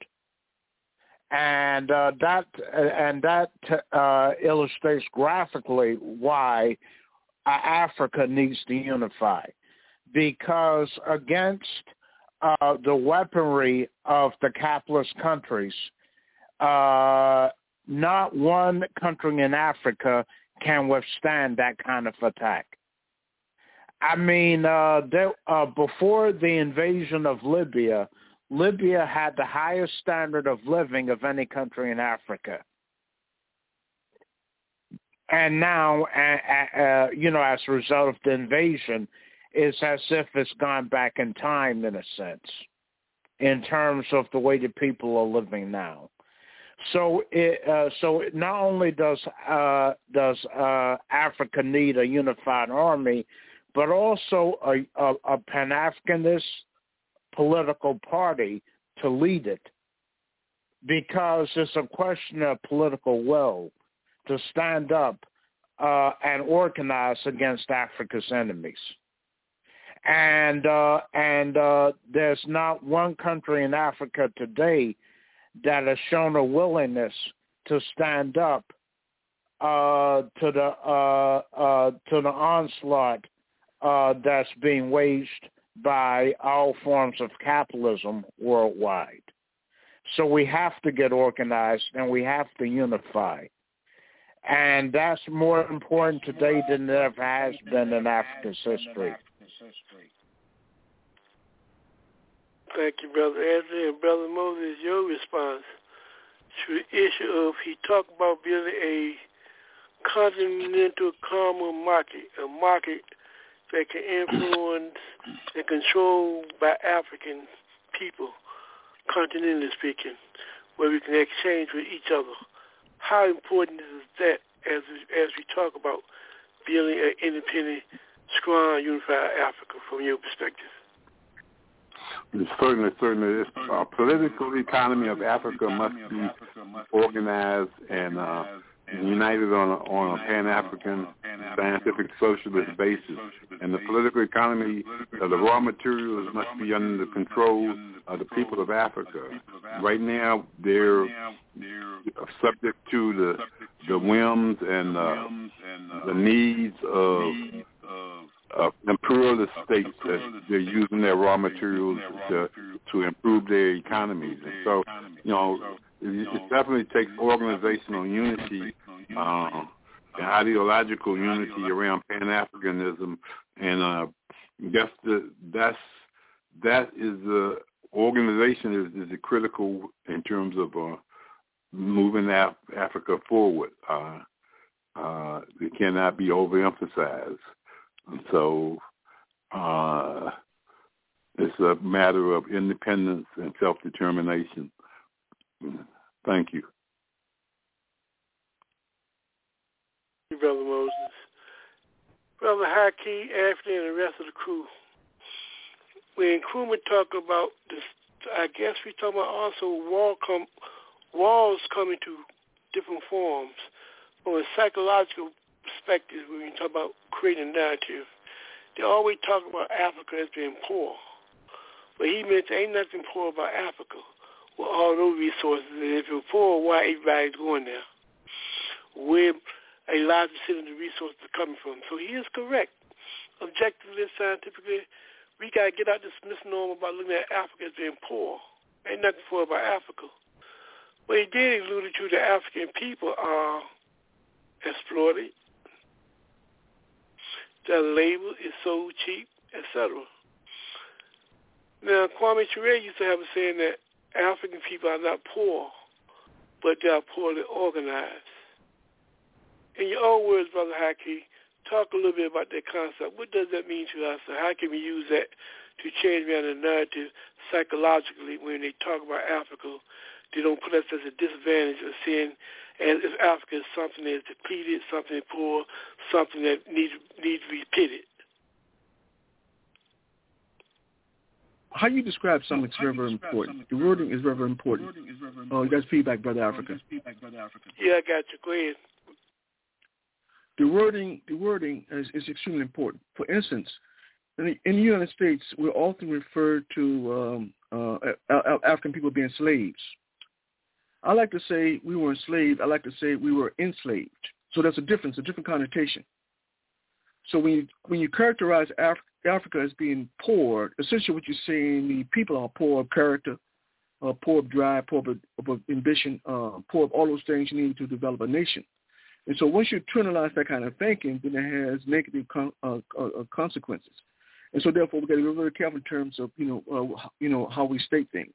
So in that context, it's important that we understand that Africa is Africa is a is a very wealthy country. It's the wealthiest in the world. Uh, even though the people, you know, are in fact uh, are suffering. Uh, they're poor not because of some uh, some um, some um, some inability in terms of actually doing for self. They're poor because the political leaders continue to play a game in which to which plays a game to ensure their enrichment at the expense of the masses of African people. And in the process of, of, of, of enriching the African elite, uh, they, own, they not only uh, contribute to the poverty in Africa, but they underdevelop, you know, their own economies. So clearly, that's so that's the issue that has to be addressed in Africa.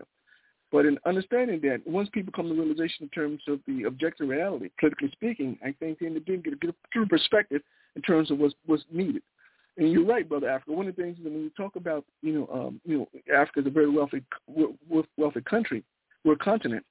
Uh, one of the things that you keep in mind is that often when these leaders, Western leaders throughout the world, call upon, you know, these these these meetings, they always call for African leaders to convene, all of them. They call on African leaders to come to the country to discuss things. Now, if Africa wasn't, uh, if Africa was a poor continent, do you think it would warrant that kind of attention? They understand the, the vastness and richness of Africa, and so therefore, you know, they are content in terms of maintaining a system in which essentially uh, uh, benefit. Once the masses of African people understand the, the, the nature of the beast in terms of the exploitation that objectively exists, uh, then they can begin to fight back in terms of, because they have a concrete understanding in terms of, you know, uh, how systems are essentially, you know, undermining its, its development, contributing to the poverty, you know, there in Africa. But I think it's a process, though, but it starts with some leadership. And so the question is, you know, how do we engage the leadership of Africa? How do we get them to recognize uh, you know, that uh, uh, many changes, political changes have to take place in order for Africa to achieve, you know, true autonomy. Uh, I'm reminded of uh, Professor Lumumba, you know, who traveled around Africa and making his speeches, and um, it was very interesting in terms of the, the demeanor of the people that he's, the African leaders and the African military officials that listen to his speeches. And, and when you look at them, you can see that they're not very, very uh, pleased with Dr. Lumumba's presentation in terms of the problems that they confront Africa. And so when he talks about in terms of personal responsibility, personal political responsibility in terms of bringing about a change, uh, their their demeanor gets even more uh, uh, more uh, more uh, for lack of a better term, even more disenchanted in terms of his, uh, Dr. Lumumba's presentation. So clearly, it's a very difficult situation we're going to find with Brother Africa, and uh, you know, but it goes, but it's going to start with leadership, and uh, I think uh, to a large extent, uh, you know, uh, you know, we, we do count on leadership, you know, internally in Africa to bring about the kind of the kind of movements that, that we need in terms of being true to free. But we also can't discount the fact that a lot of this, this, this the, the, the, the, the, the, the impetus for this movement are going to come from outside of Africa, Africans in the diaspora, in terms of, as as we push in terms of to to get you know Africans internally to address these issues that in terms of colonialism or neocolonialism that man, that manifests itself on the African continent.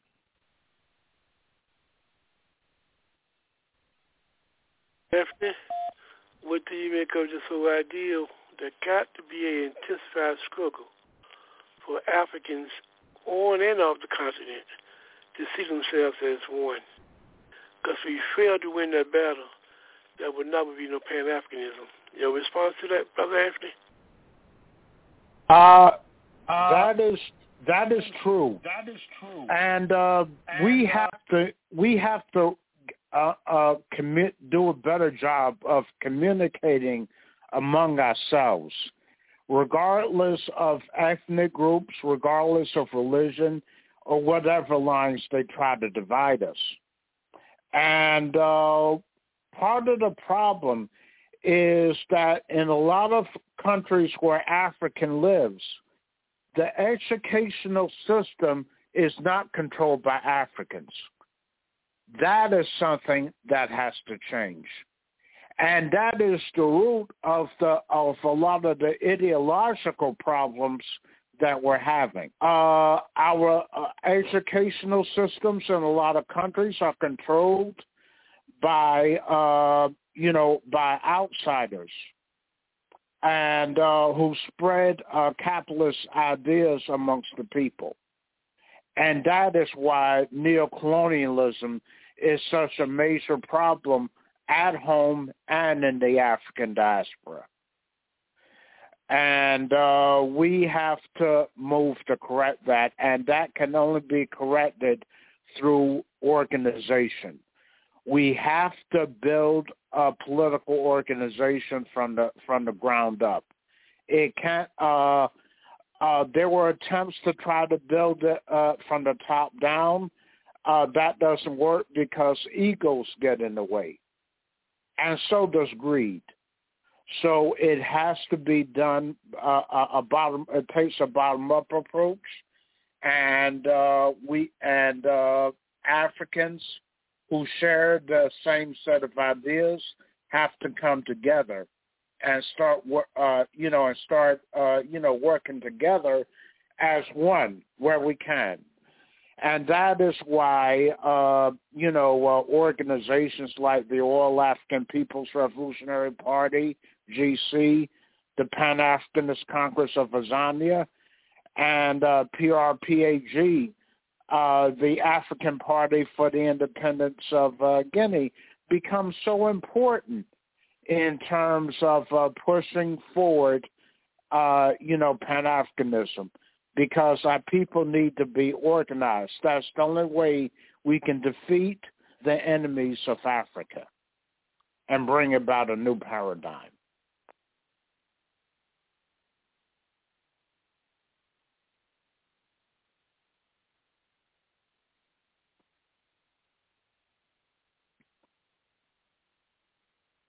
Is anything you'd like to say on the particular recording of Nkrumah panelists before we make our transition?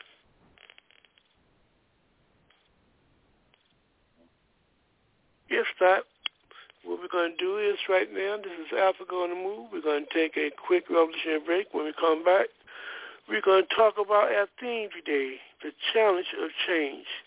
There are some articles of interest we've chosen today. We'd like to share them with you.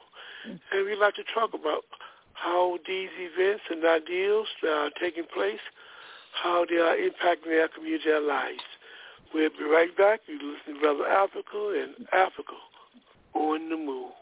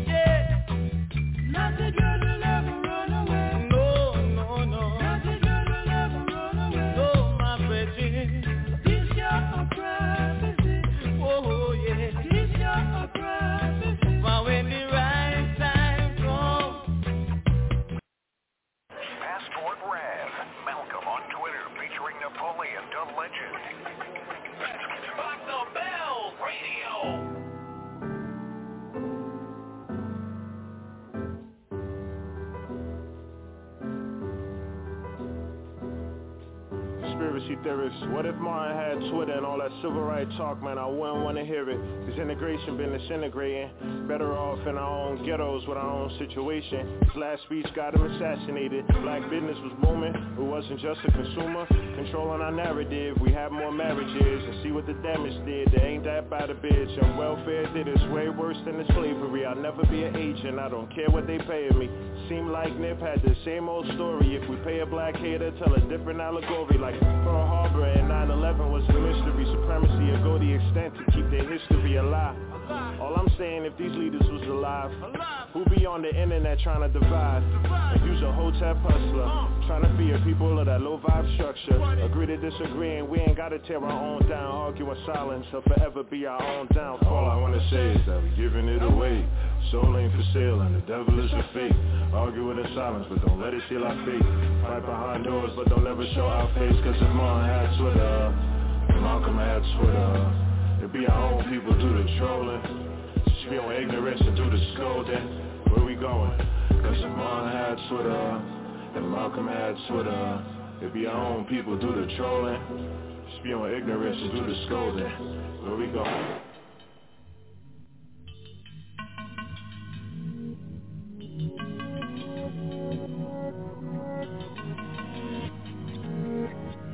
Sometimes the key to life you're looking for be right in front of you. Tried to show my man hidden colors, he said nothing new. I said, what if we been lied to most of our freaking lives? Harriet coming tonight, and you ain't speaking right, your arrogance precedes you. What if your faith did? I spoke to God on Wednesday, he said most of it's basic. Million dollar mindset to be flying, stay hungry. Hieroglyphic writing on walls you couldn't take from me. A man laid dead in the street today. I must have bumped my head and landed in 1940 or something, I swear. And all I have is love and joy to give. I need to spread my wings. I need to fly away. I wanna get high today.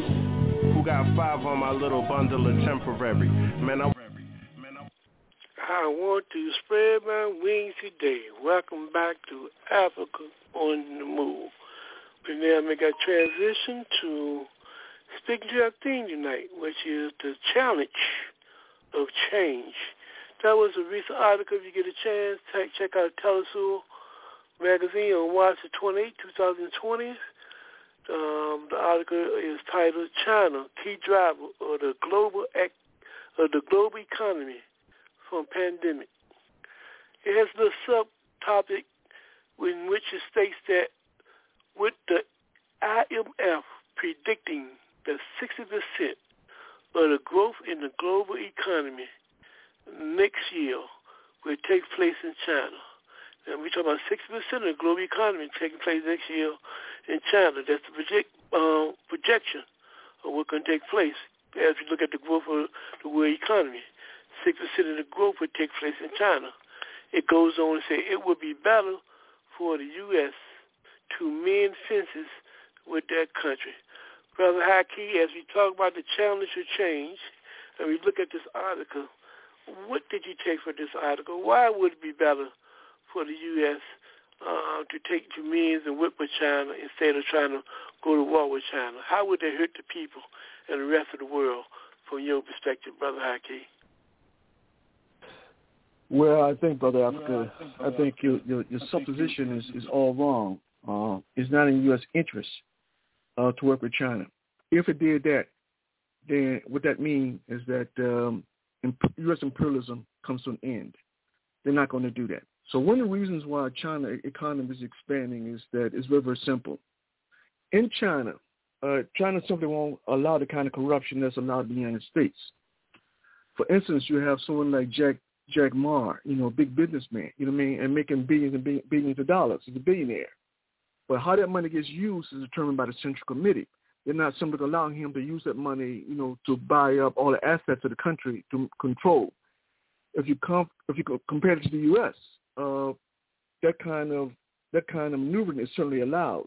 So you have a billionaire who is simply use his money to buy up all the assets and, and, and implement all kinds of control.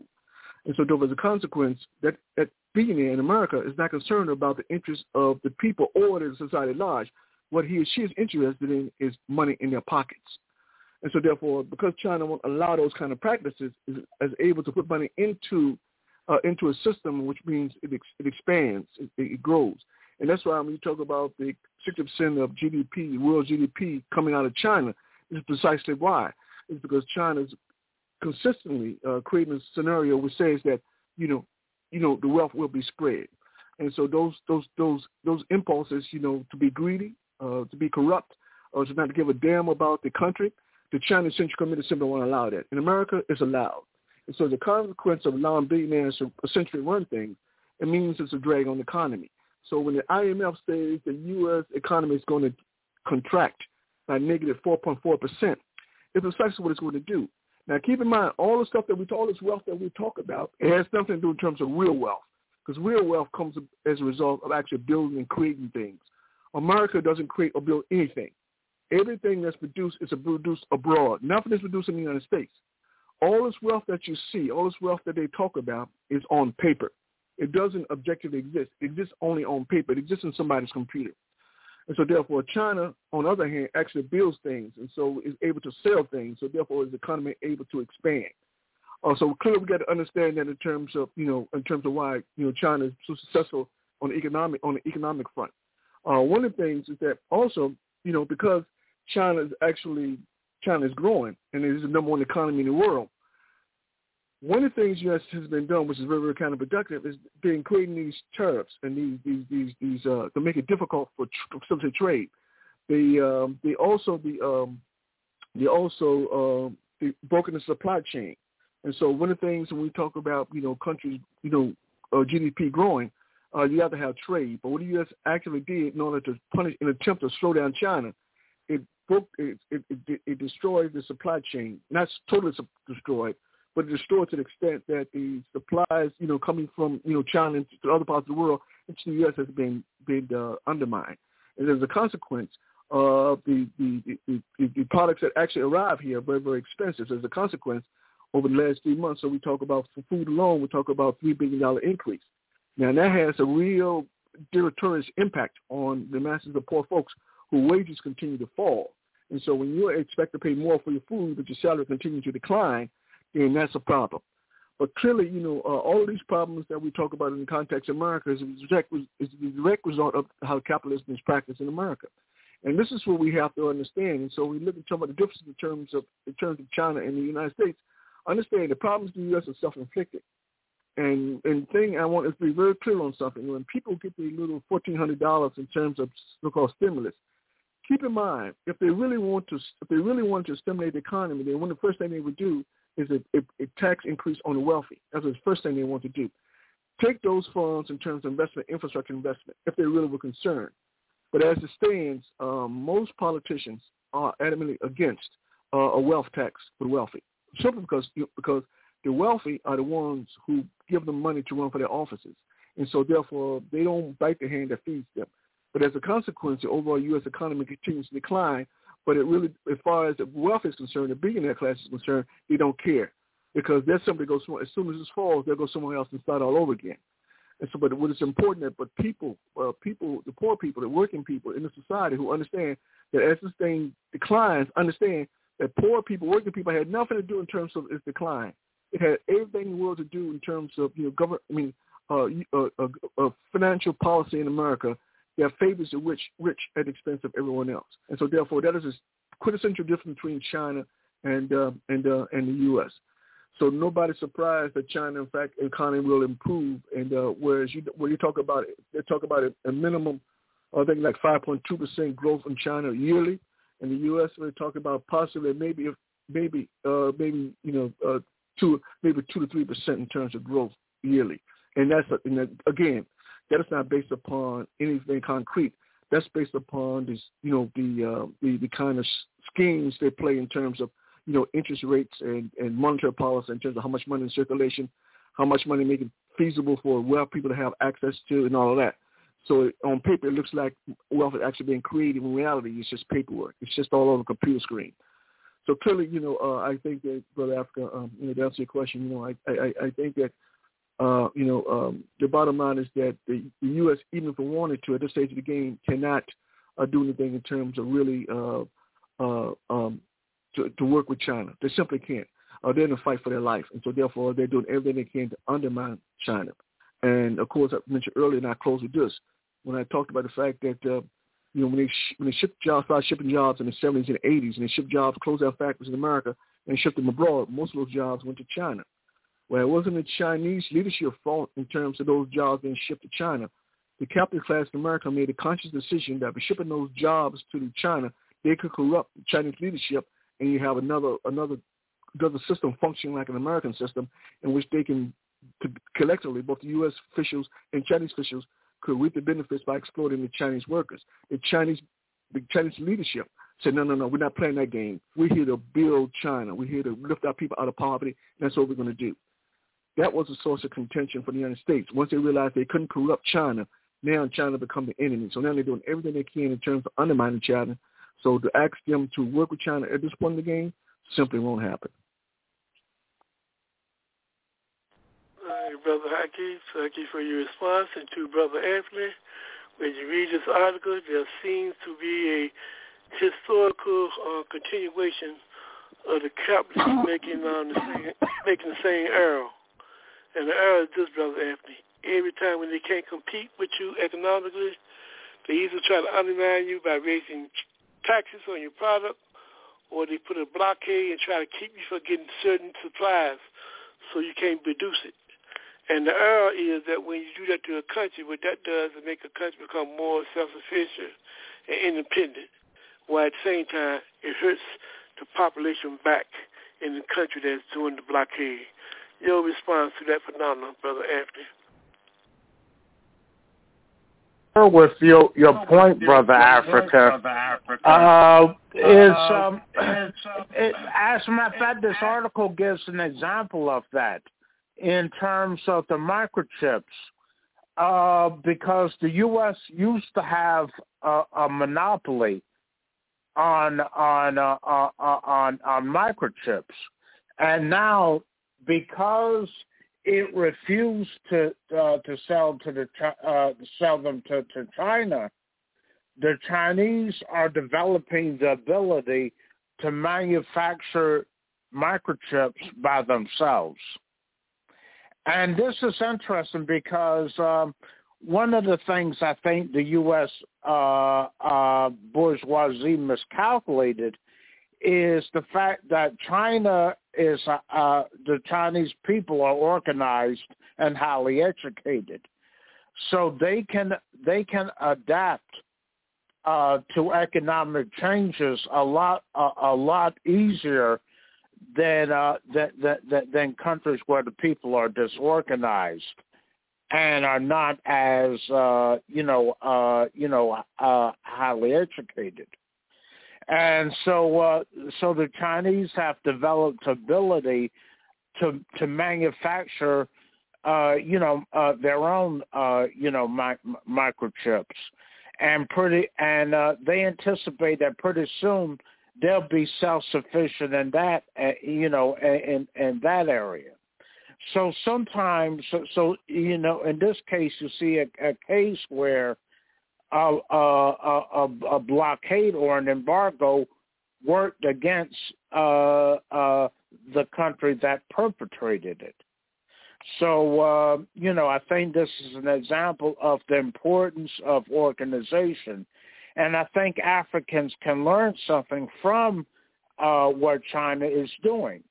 Because they're organized, they're able to uh, do a lot of things for themselves. And and they have a vast internal market that they can take advantage of. And uh, this shows the possibilities and why, you know, the enemies of Africa keep Africa, Africans divided. Because uh, be, because if Africa united and organized its economy in a critical, uh, you know, manner, uh, they would be uh, uh, they would be a superpower uh, as well, and they would be the richest country in the world, which is which Kwame Ture pointed out many times. So I think this uh, the the lesson in this is that planning and organization are critical uh, to being able to uh, uh, to, to to sustain oneself and and uh, you know and uh, develop for oneself.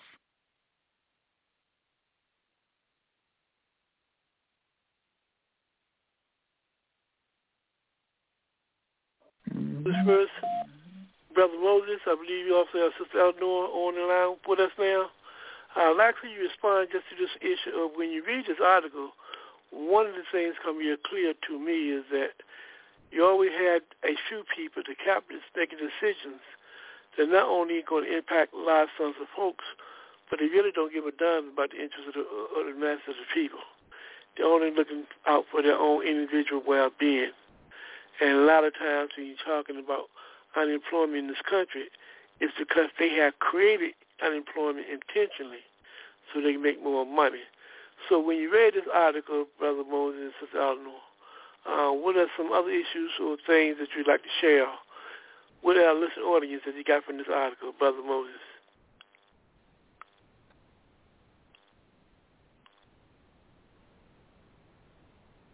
Marxism, Leninism, Mao Zedong thought that, um, have led the Chinese people from uh, poverty into a, a, a modernized society. And, you know, this organization and uh, consciousness cannot be underestimated. You know, the, the uh, uh, organized people with a consciousness, the political consciousness that keeps politics in command of economics uh, is undefeatable. It's undefeatable, and uh, and this the the for instance, um, the political consciousness of China allowed the Walmart to enter the economy, but they were they were um, had to be unionized before in order to operate in China, and so that was the only unionized Walmart in the world, and uh, and they they uh, reneged, and so China kicked them out. Um, but it's important to, see, to keep politics in command, and that that you know, uh, politicized people, organized, organized, can can you know defeat imperialism. The people united will never be defeated, and so you know this is the lesson that organization and and political consciousness is key. That we need a, a uh, Bolshevik style, Leninist style party that uh, that is conscious of the the whims and uh, tendencies of the ruling class, the capitalist bourgeoisie, and is able to to fight them a tit for tat on on every issue. And so this this is um, a lot easier said than done. But one third of the world was organized and and uh, and uh, move forward. The Soviet Union, when it was the Soviet Union, was moving at at a, a very progressive and uh, uh, expansionist uh, economy that was producing uh, way out surpassing the rest of the world. And um, you know, when they turned from socialism, you know, it, it raised up nationalism and other capitalist tendencies, and they split split up. Uh, but you know, we have to we have to organize and recognize that that ideologically, if we stick to dialectical and historical materialism and uh, and unite, we can defeat imperialism and we can organize society to to do progressive things. Thank you. Thank you. Thank you, Brother Moses. I don't know your comments on this article. If you have any, the mic is yours. Call um, seven two three six. Yes, Mike yours. Good evening. Um, I think, uh, well, we've known for a long time that China has had the fastest growing uh, GNP globally. We've known that since the 80s. And China has a couple of things going for it. It is the second largest mass and land mass in terms of a nation. And I think it has the largest population. And um, uh, we also saw the fact, as uh, you all had mentioned, that uh, the capitalists here were so busy trying to uh, do offshore manufacturing until they did, and that we've had a, a struggle with China for 30 years over copyright infringements and uh, intellectual property.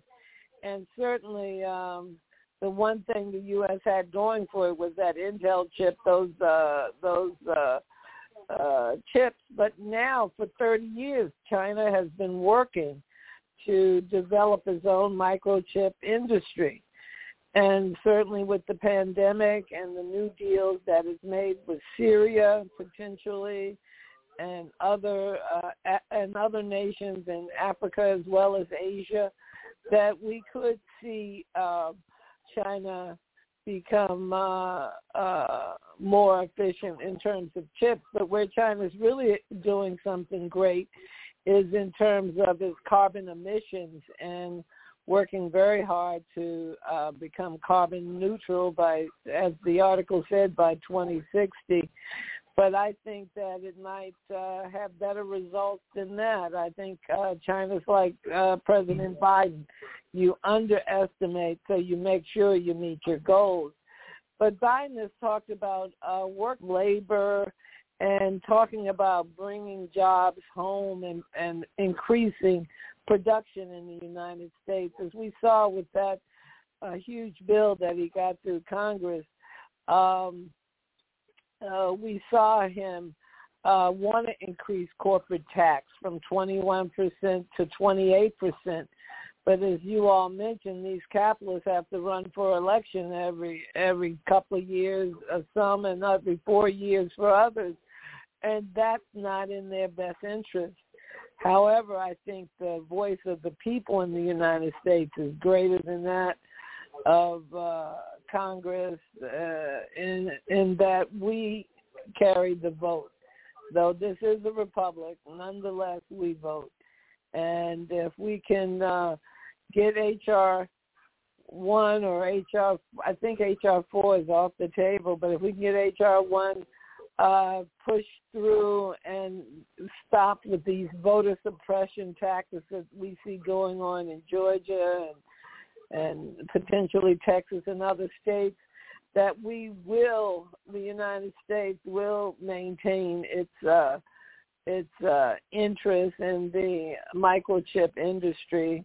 And um, I think we're doing better in terms of organizing labor and I think it's great that we're going to increase the corporate tax from 21 to 28 percent, and uh, hopefully we'll, with the infrastructure program that deals with healthcare workers and as well as bridges and in, in, in industry, we're going to see uh, a consistent and regular growth in the United States of three percent. And it's true, China is expected to have. Uh, a greater growth than that. I don't know if it's going to be over 6% this year. I'm not sure. But I, I do believe that uh, and have known since the 80s that, as you all have said, that China has been on the move and with the fastest growing GNP in the world. Thank you. Thank you. Okay, with that said, what we're going to do is we're going to move on uh, someone would like to make a comment as this, Sister Eleanor, or anything else that may have been said before we make our move to the next article? Okay, let's move forward. There was another article as relates to the challenge of change that I thought was an interest, and clearly it's an interest because it deals with the issues that Kwame Nkrumah was just talking about, the new forces of colonization and neocolonialism. And I see this in uh, under the umbrella of neocolonialism. For example, there's an article y'all must look at. It's titled NBA's Basketball Africa League to debut May 16 in Rwanda. Now, when we talk about change, change can be positive and can be negative. All change, not necessarily good change. So when we talk about the challenge of change, the question I have when I read this article and I'd like to pose to my panelists is, was not if this is good for Africa? When we read this particular article, we talking about the NBA, talking about creating a basketball league throughout the continent of Africa, but is controlled by the NBA, why would it be good for Africa? Where you come into a market, a someone else's market, and controlling that market, and indigenous people don't create and control their own market. One of the questions I have is, why didn't they do that or try to apply that to China, to Russia, to some of the other countries that have a large population and have an interest in basketball? Is this another game, another tactic that we can see as a form of being neo-colonialist? Is this good for Africa? Brother Anthony, I'll let you start off. Would you take up this particular uh, um, new business that coming to Africa, which is this NBA New Basketball League? Your response, Brother Anthony. I think it's a form of uh, uh, another form of exploitation. It's dressed up to make to make look to seem glamorous and to seem like it's benefiting African people, but really it's another scheme to drain Africa's resources. And uh, capitalists have been doing that for centuries, uh, draining uh, draining uh, uh, human resources from Africa. And this is another form of that, in the sense that what what what what uh, what what you know what what it'll do is sort of bind uh, you know these teams to exclusive contracts with the NBA, so that uh, you know so that they can uh, th- that that they, that the NBA can strip Africa of its best players to uh, to benefit the U.S. economy primarily, not Africa. And uh, this is a concern I have. In other words, it's as if you have another corporation, uh, uh, you know, uh, exploiting uh, the Africa's, you know, rather inexpensive labor resources uh, to benefit itself. And the reason why it has, as you point out, Brother Africa, that it has not to tried to expand to China or to Russia is because those people are are, are organized and independent.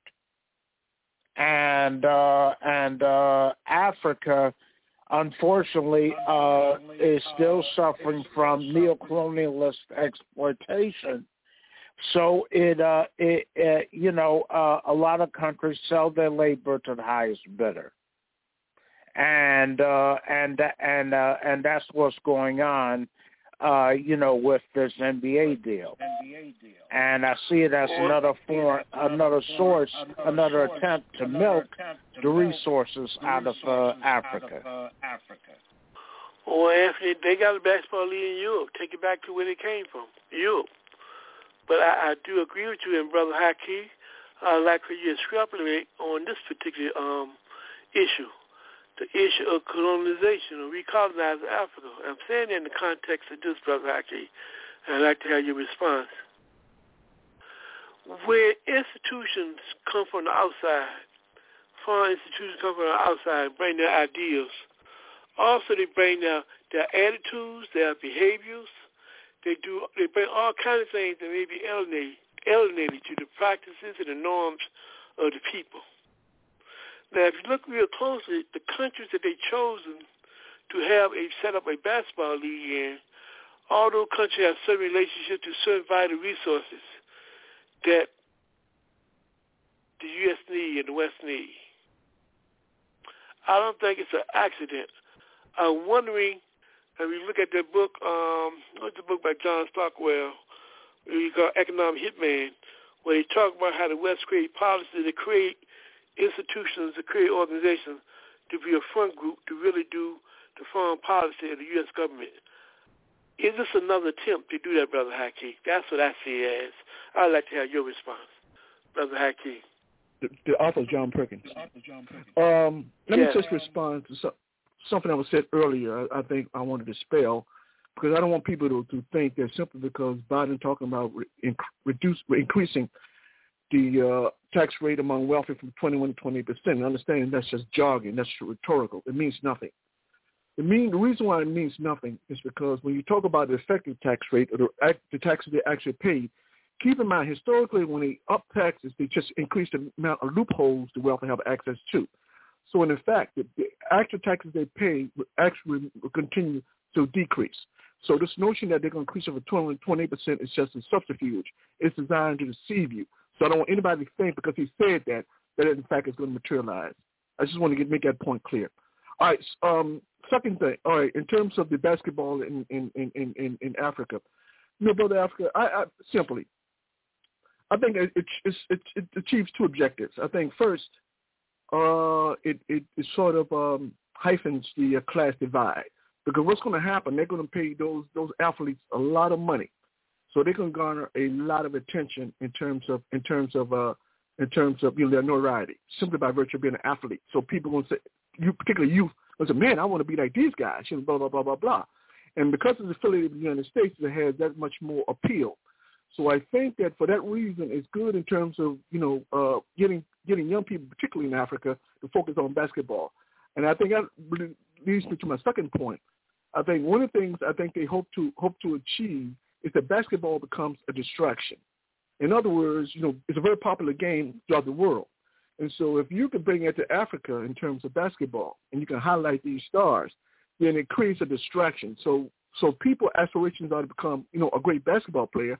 So the issues that those those economic issues that negatively impact Africa cease to become issues and because what's happening, what you're telling people is that you have the capability in terms of making lots of money. All you have to do is work hard, you know, uh, become a super athlete, and maybe you too one day can be in the best basketball court. So I think it's I think so I think it's sort of a, a, a, a, subterfuge. I think it's all about you know uh, endearing people to the game of basketball for the sole purpose keeping them inundated with this idea in terms of you know basketball greatness, and so as to keep people distracted from what the reality of what's going on. So I think that's the real motivation because when you stop and think about you know you, you and you're right when you start thinking about you know uh, people you know coming to, setting up shop in Africa and bringing their own value system, of course that's part of the deal. If you bring your your value system, you know, and uh, and people and people position is that that value system has some some some some authenticity simply because it comes out of the U.S. Then it has this much more legitimacy in the mind of people, and so therefore they embrace whatever you do, they embrace it and want to emulate and be just like that which they see. So I think all this is part of a grand subterfuge to keep people away from the reality in terms of the economic ills impact impacting Africa. And I think that is a sole motivation because clearly, of all the problems that Africa is confronted with, basketball ain't one of them. Basket, I mean, that shouldn't even be a shouldn't be a concern. You mean to me all the infrastructure concerns, all the concerns in terms of the health system, all those things that are so are, are, are so important in terms of development of Africa.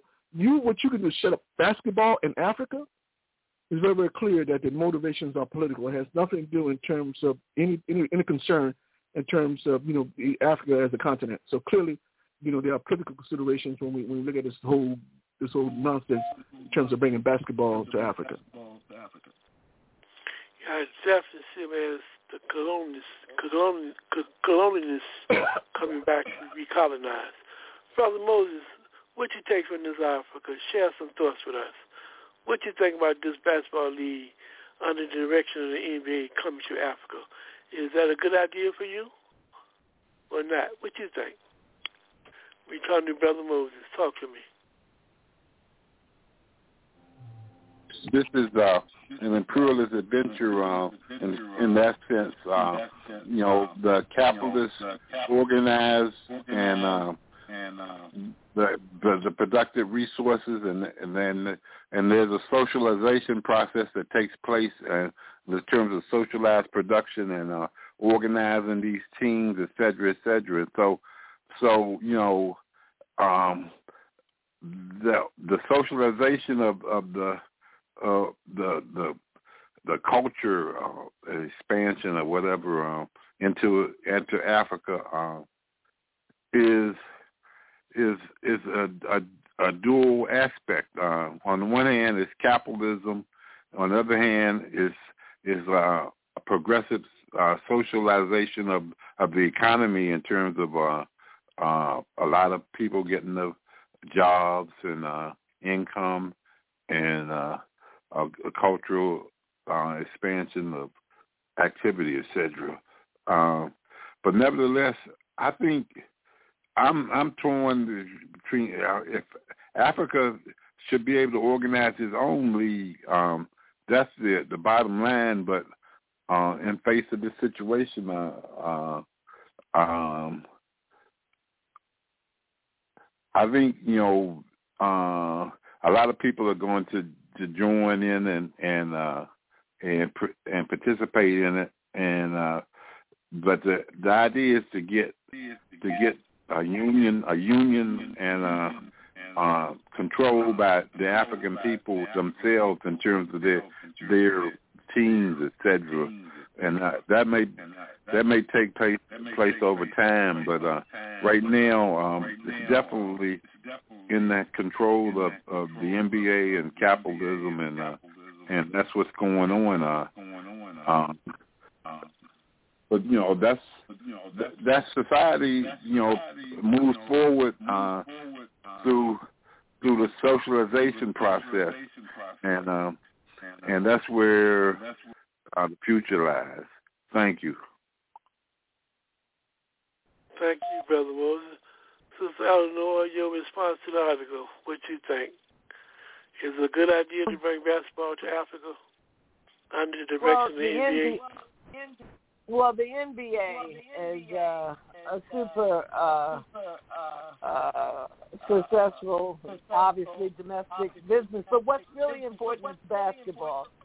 Basketball is a U.S. sport, homegrown sport and uh and they have its roots with the indigenous people you know they were big on ball and uh the mayans as well as other persons up north but it's a wonderful sport and um as uh, the speakers have said is that uh the US it's it's not producing many goods but it is doing one thing it's promoting and selling culture and socialization uh, its socialization. And in terms of the NBA in Africa, we already have NBA players that come from West African countries, but they're privileged. This will give persons on the continent uh, labor an opportunity to for jobs and many sectors through the NBA. So in terms of ec- ec- the economic good, uh,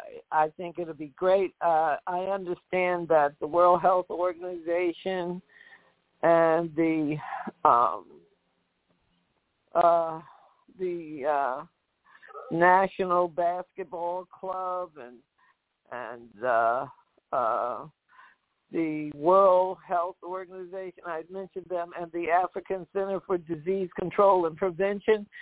Uh, they they decided to move these games apparently to Rwanda rather than Senegal, the, the, uh, being in uh, Dakar, Senegal.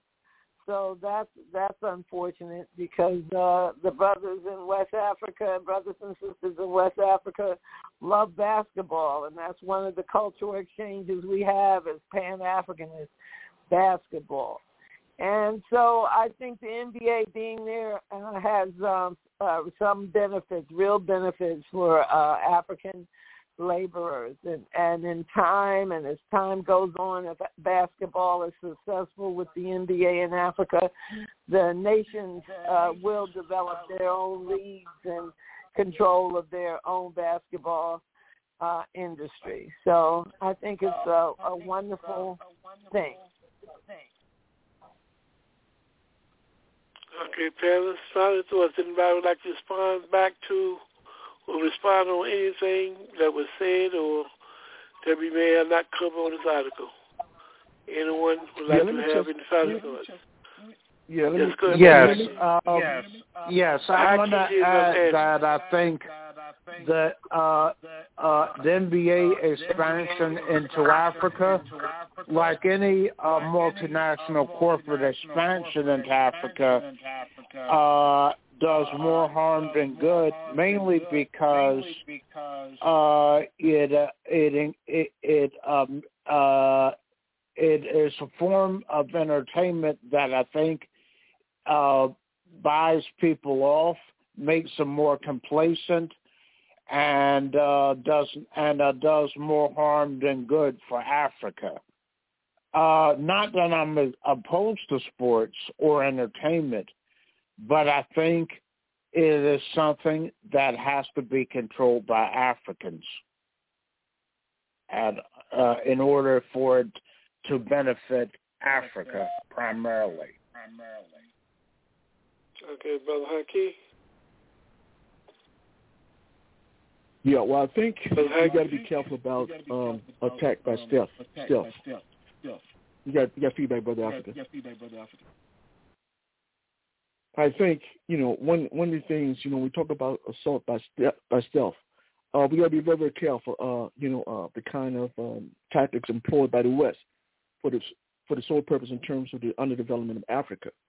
One of the things when you talk about basketball, uh, and, and inevitably what's going to happen and I think the is absolutely correct. Inevitably, what's going to happen is they're going to ex- those those programs are going to expand.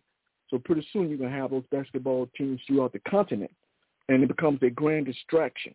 And so all of the things that we should be focusing on, people are going to lose sight of that because what happens is that basketball, given it being exciting as it is, uh, tends to draw people in. And so my concern is that you know is, is particularly is a strategy is particularly effective when it comes to young people. And we got to be very, very concerned about that. And what I'm also surprised about, Brother Africa, is that when, when African leaders, the question is, why would African leaders allow, you know, basketball on a grand scale to enter Africa? Why isn't someone say that, listen, okay, of all our concerns, basketball certainly ain't one of them. Why do you think these African leaders allow these, these Western institutions set up to essentially come to Africa, set up shop, in particular when we talk about basketball? clearly there they, there was some, there was some un, uh, under the table payments. I mean, clearly. Uh, so you know, but but but the broader question is that you know what benefits concretely does basketball serve Africa? I can't think of seeing a benefit of having a basketball team. Uh, basketball, even in the context of America, what real benefits does it have other than to, than to titillate, to keep people, to keep people amused, to keep people, uh, to keep people happy, to keep people distracted? What concrete benefits does sports have in terms of you know, society. I, I, I agree with Brother Anthony. I don't disagree that you know, you know, sports. I mean, sports are fine. I mean, if to the to the extent that you know, if you just want to release, you know, some anxiety, some pressure, you know, it's good to have that escape. So sports serve that purpose. But when you talk about in terms of development of a country, you got to ask yourself the question: What the hell is basketball to do in terms of the development of Africa? What is it going to do? Not a damn thing. On the contrary, what it's going to do it's going it's going to create the conditions to ensure, you know, that the uh, the, the oppression of Africa goes along in a manner in which you know is totally un, you know unperceptible to the masses of people because they're so distracted with this game of basketball and you you you know who wanted to become basketball players that the, the, the much larger problems don't get addressed. So I'm very concerned about that. So clearly, you know, setting up basketball in Africa has no no has no no tangible benefits in terms of existing in the first place in Africa, but I'm more ups, upset the fact that African leaders continue to play the stupid game where they allow themselves to essentially be you undermined and uh, corrupted you by Western institutions who don't have Africa's best hearted best uh, uh, interest at heart. Okay, Brother Haki, we'd like to thank everybody for their comments. What we'll do right now, we'll deal with our last article for the day, as relates to the challenge to change. All of these articles are dealing with the concept of the challenge of change, and I find this one to be really interesting because if if if you're you're in the listen audience to this program, please check out the most recent article on March 17 from the Black Agenda Report, uh, where they talk about this whole question about Hollywood and this um, attitude toward diversity. You know, because of the lack of diversity in Hollywood, the industry is losing $10 billion a year. Now, if we talk about everything that's economically driven, then can one explain why is it this industry is willing to lose that kind of money to maintain the lack of diversity? Uh, Brother Anthony, you started off with this article. What can you take from this whole question of how the lack of diversity has contributed to a $10 billion loss of revenue in the Hollywood industry? Well, uh, the, bear in mind that Hollywood is controlled by, by Zionist forces. And uh, I think, and I think, uh, you know, uh, Hollywood's been a, been used as a tool for maintaining white supremacy or or, or, or European domination for a while. And uh, the, and uh, you know there's certain forces that want to keep it that way, so they're willing to lose that kind of money uh, because of uh, you know uh, uh, chauvinistic the the chauvinistic interests of uh, the uh, uh, uh, of U.S. society, particularly the ruling class. And uh, even though uh, even though uh, a, a more diverse approach would broaden their audience and uh, and broaden their, broaden the appeal, not uh, you know the uh, the the leadership that controls the filmmaking and television producing industry are not interested in that. And that's why, uh, you know, so, uh, you know, because of these forces, they're willing to suffer that loss. Since it's, since at, at the end of the day, it's borne by the working class and and uh, and and the poor uh, and unemployed people, uh, rather than the people that are that are in control of the industry. Brother Haki, we're talking about a serious challenge for a change. It is known in the Hollywood industry that uh, African people they have a tendency to produce products where they make more money from it, but yet don't get their fair returns it's understood that if they invest more in diversity, the industry will make more money. But for some reason, they refuse to still capitulate to changing. So how do we overcome that phenomenon, Brother Haki? What's your take on this? Well, brother Africa, it is very it's a very difficult situation to overcome. Overcome. Uh, you got feedback. Uh, you got is a very difficult situation to overcome. Uh, keep in mind the relationship between the Hollywood and the intelligence community is a very strong one. It is well documented in terms of our relationship. So Hollywood, in effect, has a consensus in terms of making sure that only certain kind of ideas are presented as it relates to African people. So this projection of, what it is to be an African in a society that's a particular script in which Hollywood follows when it comes to African African actors.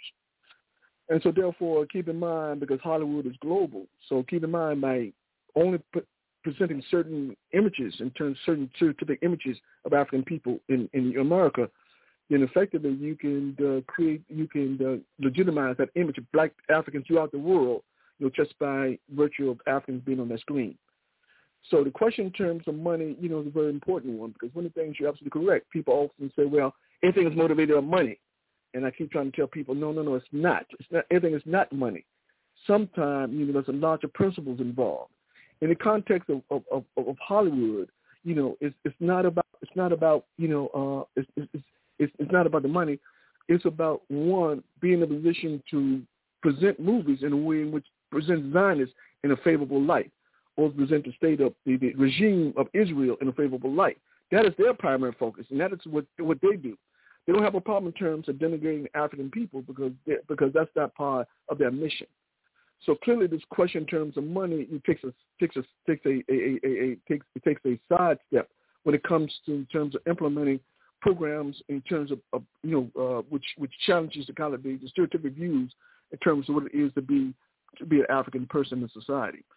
Uh, so the question is, so what can we do in terms of resolving that, brother Africa? I wish I wish I had some clue. The bottom line is that you know, um, you know, unless we're in a position to get people, conscious Africans, in position of power in Hollywood, then nothing's going to change. That's just the cold reality. Uh, you know, we can talk about bank, we can talk about boycotting, you know, Hollywood, but the bottom line is that you know even if they don't sell sell their product in in, in the U.S., they always can sell their products abroad. So this this whole question around you know uh, you know uh, um, um, you know uh, you know creating a situation where uh, they don't they can't make lots of money, it's not likely to deter them. So in event, so I think to answer your question, brother, after I close with this, but I, I just think that you know, uh, you know, the best we can do at this point is try to get Africans, conscious Africans, in positions of leadership in Hollywood. Of course, that in itself is going to be difficult, but the only real solution I see is getting Africans in positions of power, you know, to try to change the imagery uh, in terms of how African people are depicted. That's the only thing I see. Otherwise, I don't see anything we can do in terms of impacting them. Brother Moses, here you have an industry that are willing to sacrifice ten billion dollars a year to lose it, refusing to um, make a change to be more diverse. They have talented actors and producers who can produce products that will bring them more money, but refuse to give them the opportunity. So where do we go from here, Brother Moses? What's, what's, what's your thoughts on it? Yeah, I think I think you know the fact that um, the Israeli Zionist lobby is so strong um, and racist. I think that's that's uh, part of the situation in in Hollywood. Um, um, we we need organization uh, and consciousness raising, and you know it's going to take uh, struggle to change things. And uh, the the conservatives uh, don't want to change, and and we have to recognize that and and deal with it. Um, I think, yeah, I think the key is is is, is Israel, though. I, I really do think that. Thank you. Sister Eleanor, they said God bless the child that has his own. It seems to me that Hollywood don't want us, don't care about us. It's about time we begin to look at to do for self and create our own, create our own vehicle, our own institution, where we can um, create display, articulate information as relates to our lacking and have our own so-called Hollywood? Well, well, your thoughts, um, brother Africa. Um, brother Africa.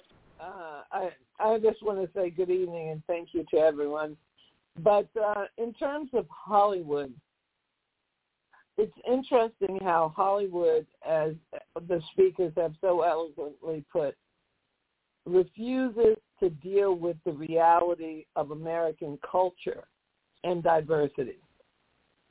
The United States has really embraced um, creating and bringing in uh, um, Asian Americans, um, uh, European Americans who have come here and settled in the United States in the last 40 years or longer.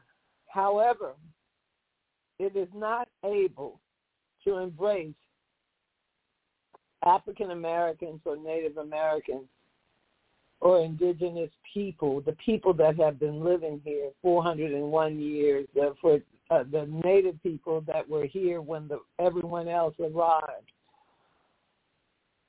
Hollywood's not able to deal with a scenario that demonstrates or markets African American indigenous lives as a part of America. That's the diversity that Hollywood is missing out on. I can see, you know, actresses from India, from Bollywood making a great deal of money in America. I can see um, they have different shows, different persons. However, there seems to be some gap when it comes to African American culture and um, all other persons. That includes um, red people and other persons. On the on the other hand, there was a time in this country when they were what they called race films, and um, it was a very successful industry. When uh, Uh, there were black producers, actors, and and uh, producers, and there's a an entire industry, film industry in this country, um, and it was quite successful. How we would go back there, I don't know. I don't know if that's possible. I think what has to happen is Hollywood has to change and celebrate the diversity of this nation to stop allowing African Americans to be an enigma. Figure out who we are, community by community, by just respecting and seeing with open eyes. Don't think you have to ha- uh, have someone that knows someone. No, not at all. Embrace this segment of the population. Are we 14% of the population? Well, let's make sure we get 14% of the business in Hollywood because we may be 14% of the population. However, I would wager that in terms of the film industry, the moviegoers, who are they? It's a cultural phenomena for African Americans, and we're filling up the movie houses. We're buying. Uh, we have Netflix on our televisions. We have Apple whoever's producing movies, we're watching them. So it's time now to re-examine America. We've embraced folks and the immigrant experience. Now let's embrace the African American experience. Thank you. So one other comment is concerning the NBA. I do think that the NBA going to Africa right now will be an educational force. It'll bring uh, a level of, um, it'll educate. It will um, bring the, help develop basketball teams throughout Africa. It's true as a distraction, but no, not so much a distraction as it is a form of entertainment for the working class. And working class people, rich people, everyone love, they seem to love basketball. And I think it can be, I think art and sports can be culturally beneficial uh, exchanges. And I think sports, sports, the arts are wonderful cultural exchanges, and and um, I think it'll bring something good to uh, Africa. And in the future, there will be Now finish your point, Sister Eleanor. Finish your point. I'm sorry. So, um, so so in so to go back, my my only point was that I I uh, diverse from the Hollywood, that I do think that Hollywood, as I said, needs to deal with the enigma that is the African American and the Native people, and see how we live, what what our lives are like, and use it in film and in the media in the 21st century to let us be a part of the Hollywood experience. Um, and at the same time, I was uh, reiterating my viewpoint on the NBA, and that I thought that it was an educational opportunity, educational exchange, and an opportunity to um, for some individuals to have jobs as players, as referees, as whatever that it takes to make a basketball game. And I see that as bringing some economic good to uh, Africa. Sister Eleanor, on that point, I would like to acknowledge there are positives and negatives in everything. And I think it becomes a question of which is more dominant, the positive or negative. I don't necessarily see any Western institution coming to Africa um, bringing any kind of education that would help Africa to become independent, to become self-sufficient, and to become a competitive competitor towards that interest of domination. I don't see that. That has not been the history. And we definitely have to be very careful about this concept that we call education. Because most time when we talk about education, we really talk about indoctrination. Uh, we will never have your competitor, your enemy, giving you tools that you can use to compete against them. So So yeah, I just think we just have to be real careful with that. But anyway, on that note, that's my position. That's my view. On that note, what we're going to do is we're going to pause for the calls. When we come back, we're going to get everybody's final thoughts. You are listening to Africa on the Move. We're dealing with the theme tonight, the challenge of change. We'll be right back.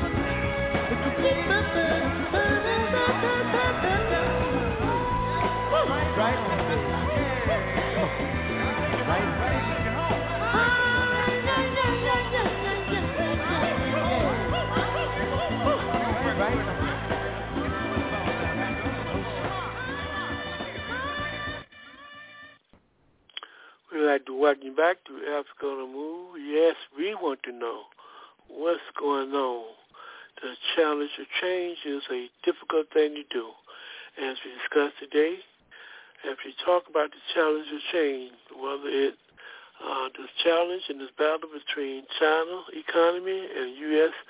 Um, business interests, or whether we look at the influence of bringing a basketball league from the NBA to Africa, or the idea of Hollywood can make more money and save money. They can keep from losing $10 billion a year if they are willing to be more diverse. But those are challenges for change.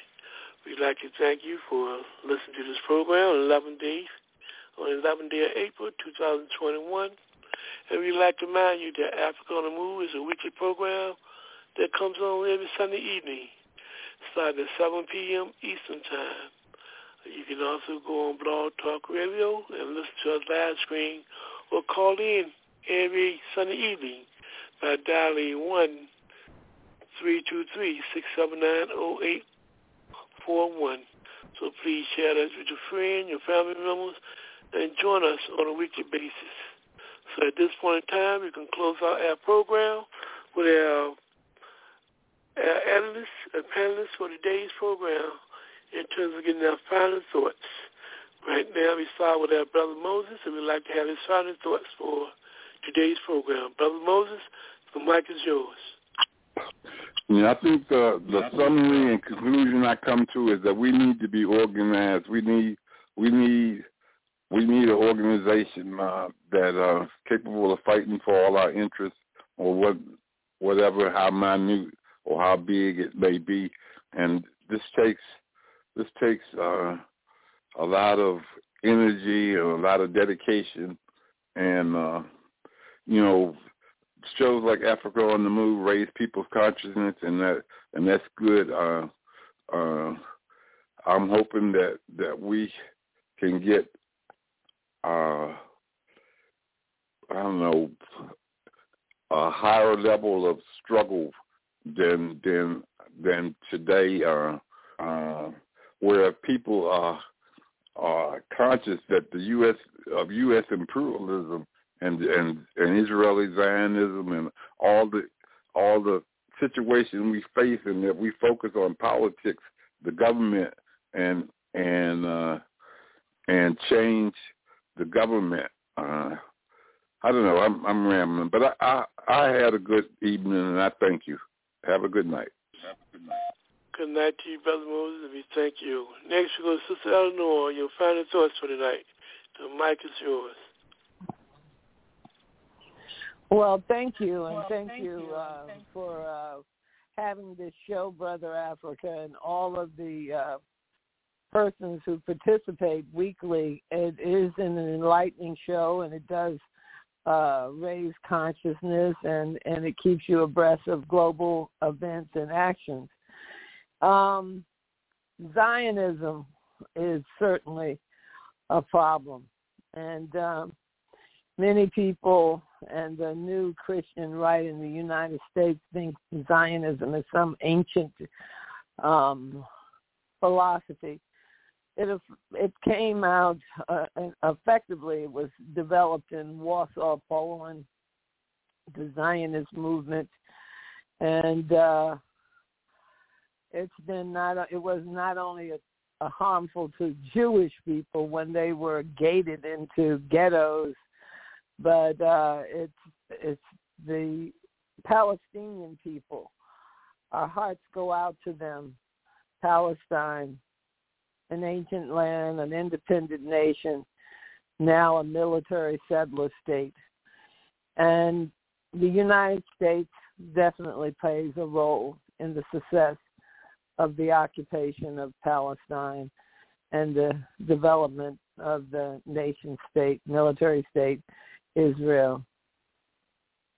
Now Hollywood, now, Hollywood and its failure, failure to deal with domestic culture and to recognize African Americans and other minorities, national minorities, is is an outrage, and it's so shocking when we can look at television and see Korean people, Vietnamese people, uh, Indian people, or many different cultural backgrounds, but we still don't see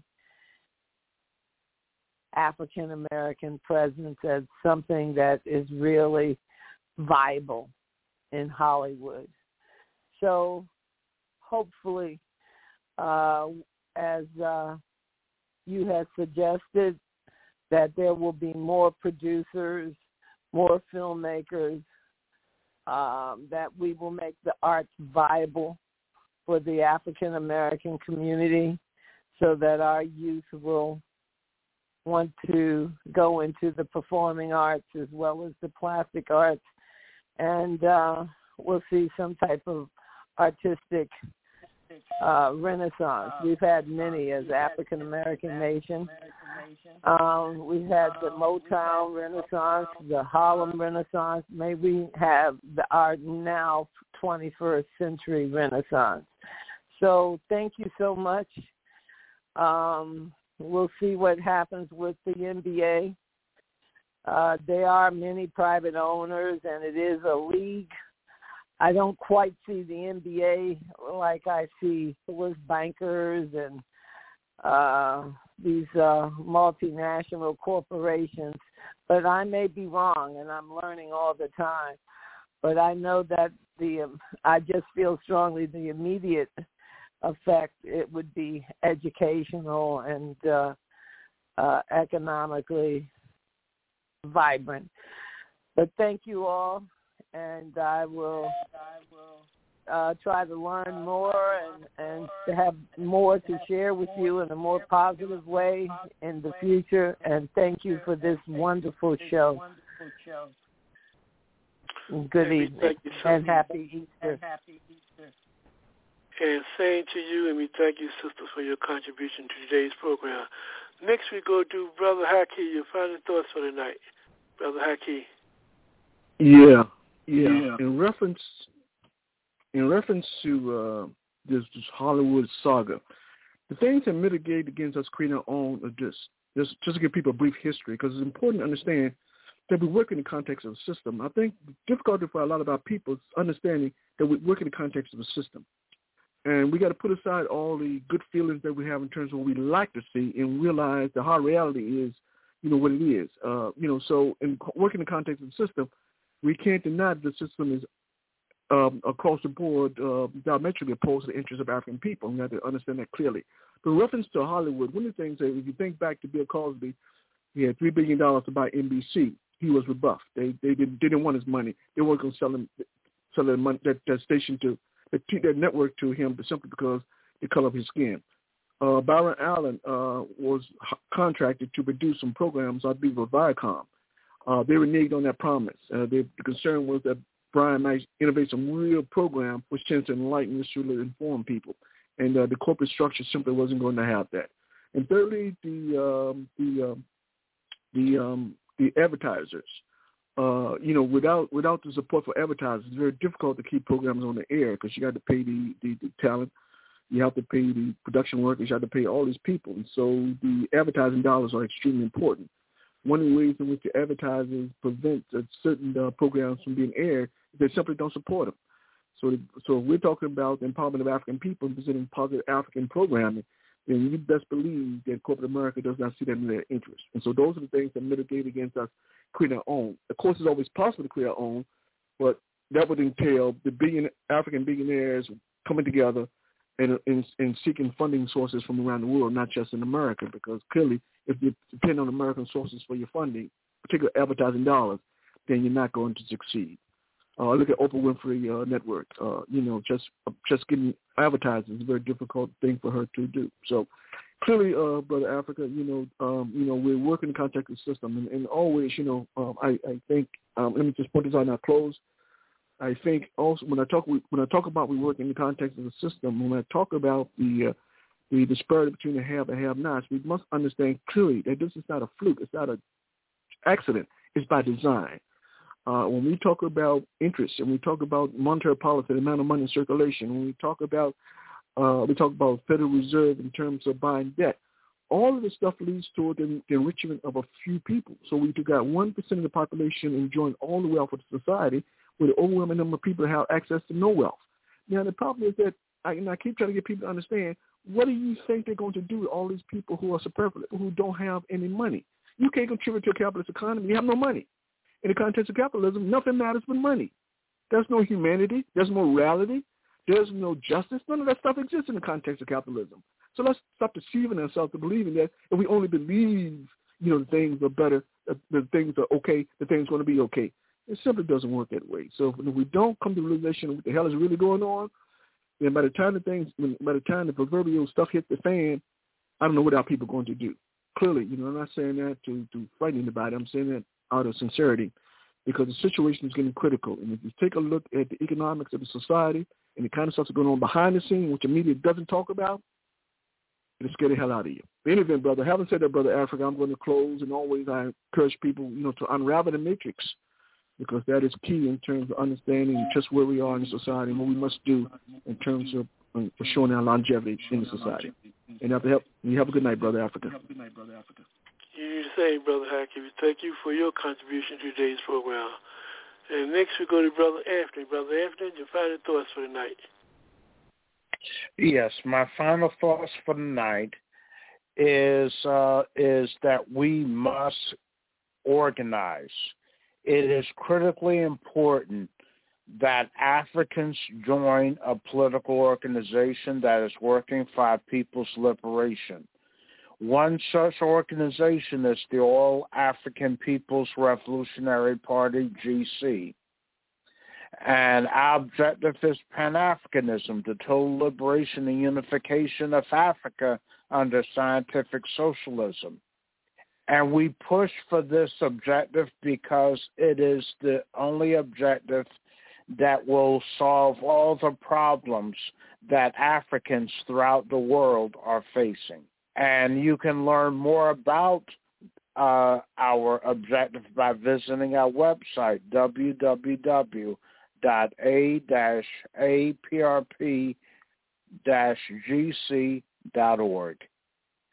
And uh, thank you for having me, Brother Africa. And uh, revolutionary greetings to you and the fellow panelists on the program tonight, as well as the listening audience.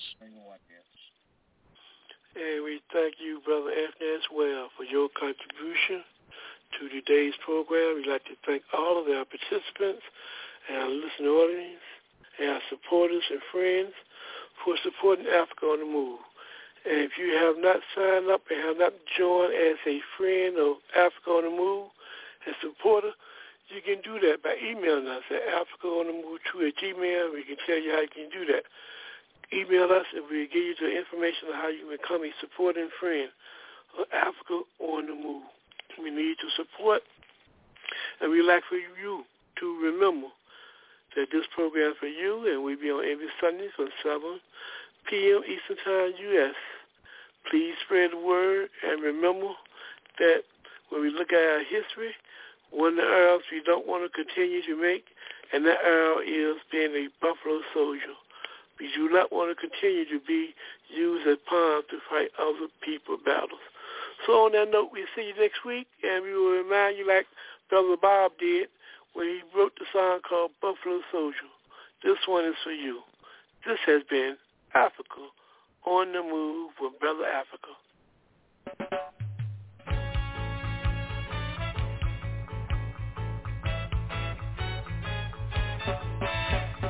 Buffalo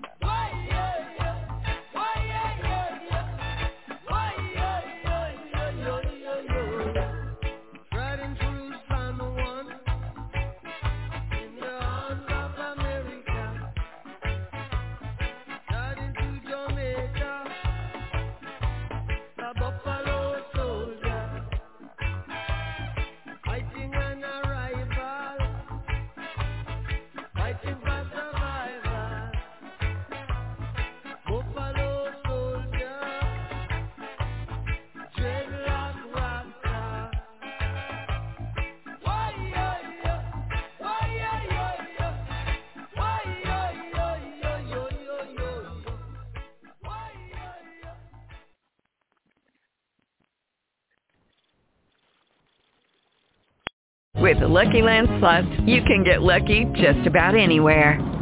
This is your captain speaking. Uh, we've got clear runway and the weather's fine, but we're just going to circle up here a while and uh, get lucky.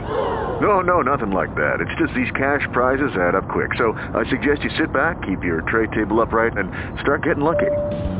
Play for free at LuckyLandSlots.com. Are you feeling lucky? No purchase necessary. Void where prohibited by law. 18 plus terms and conditions apply. See website for details.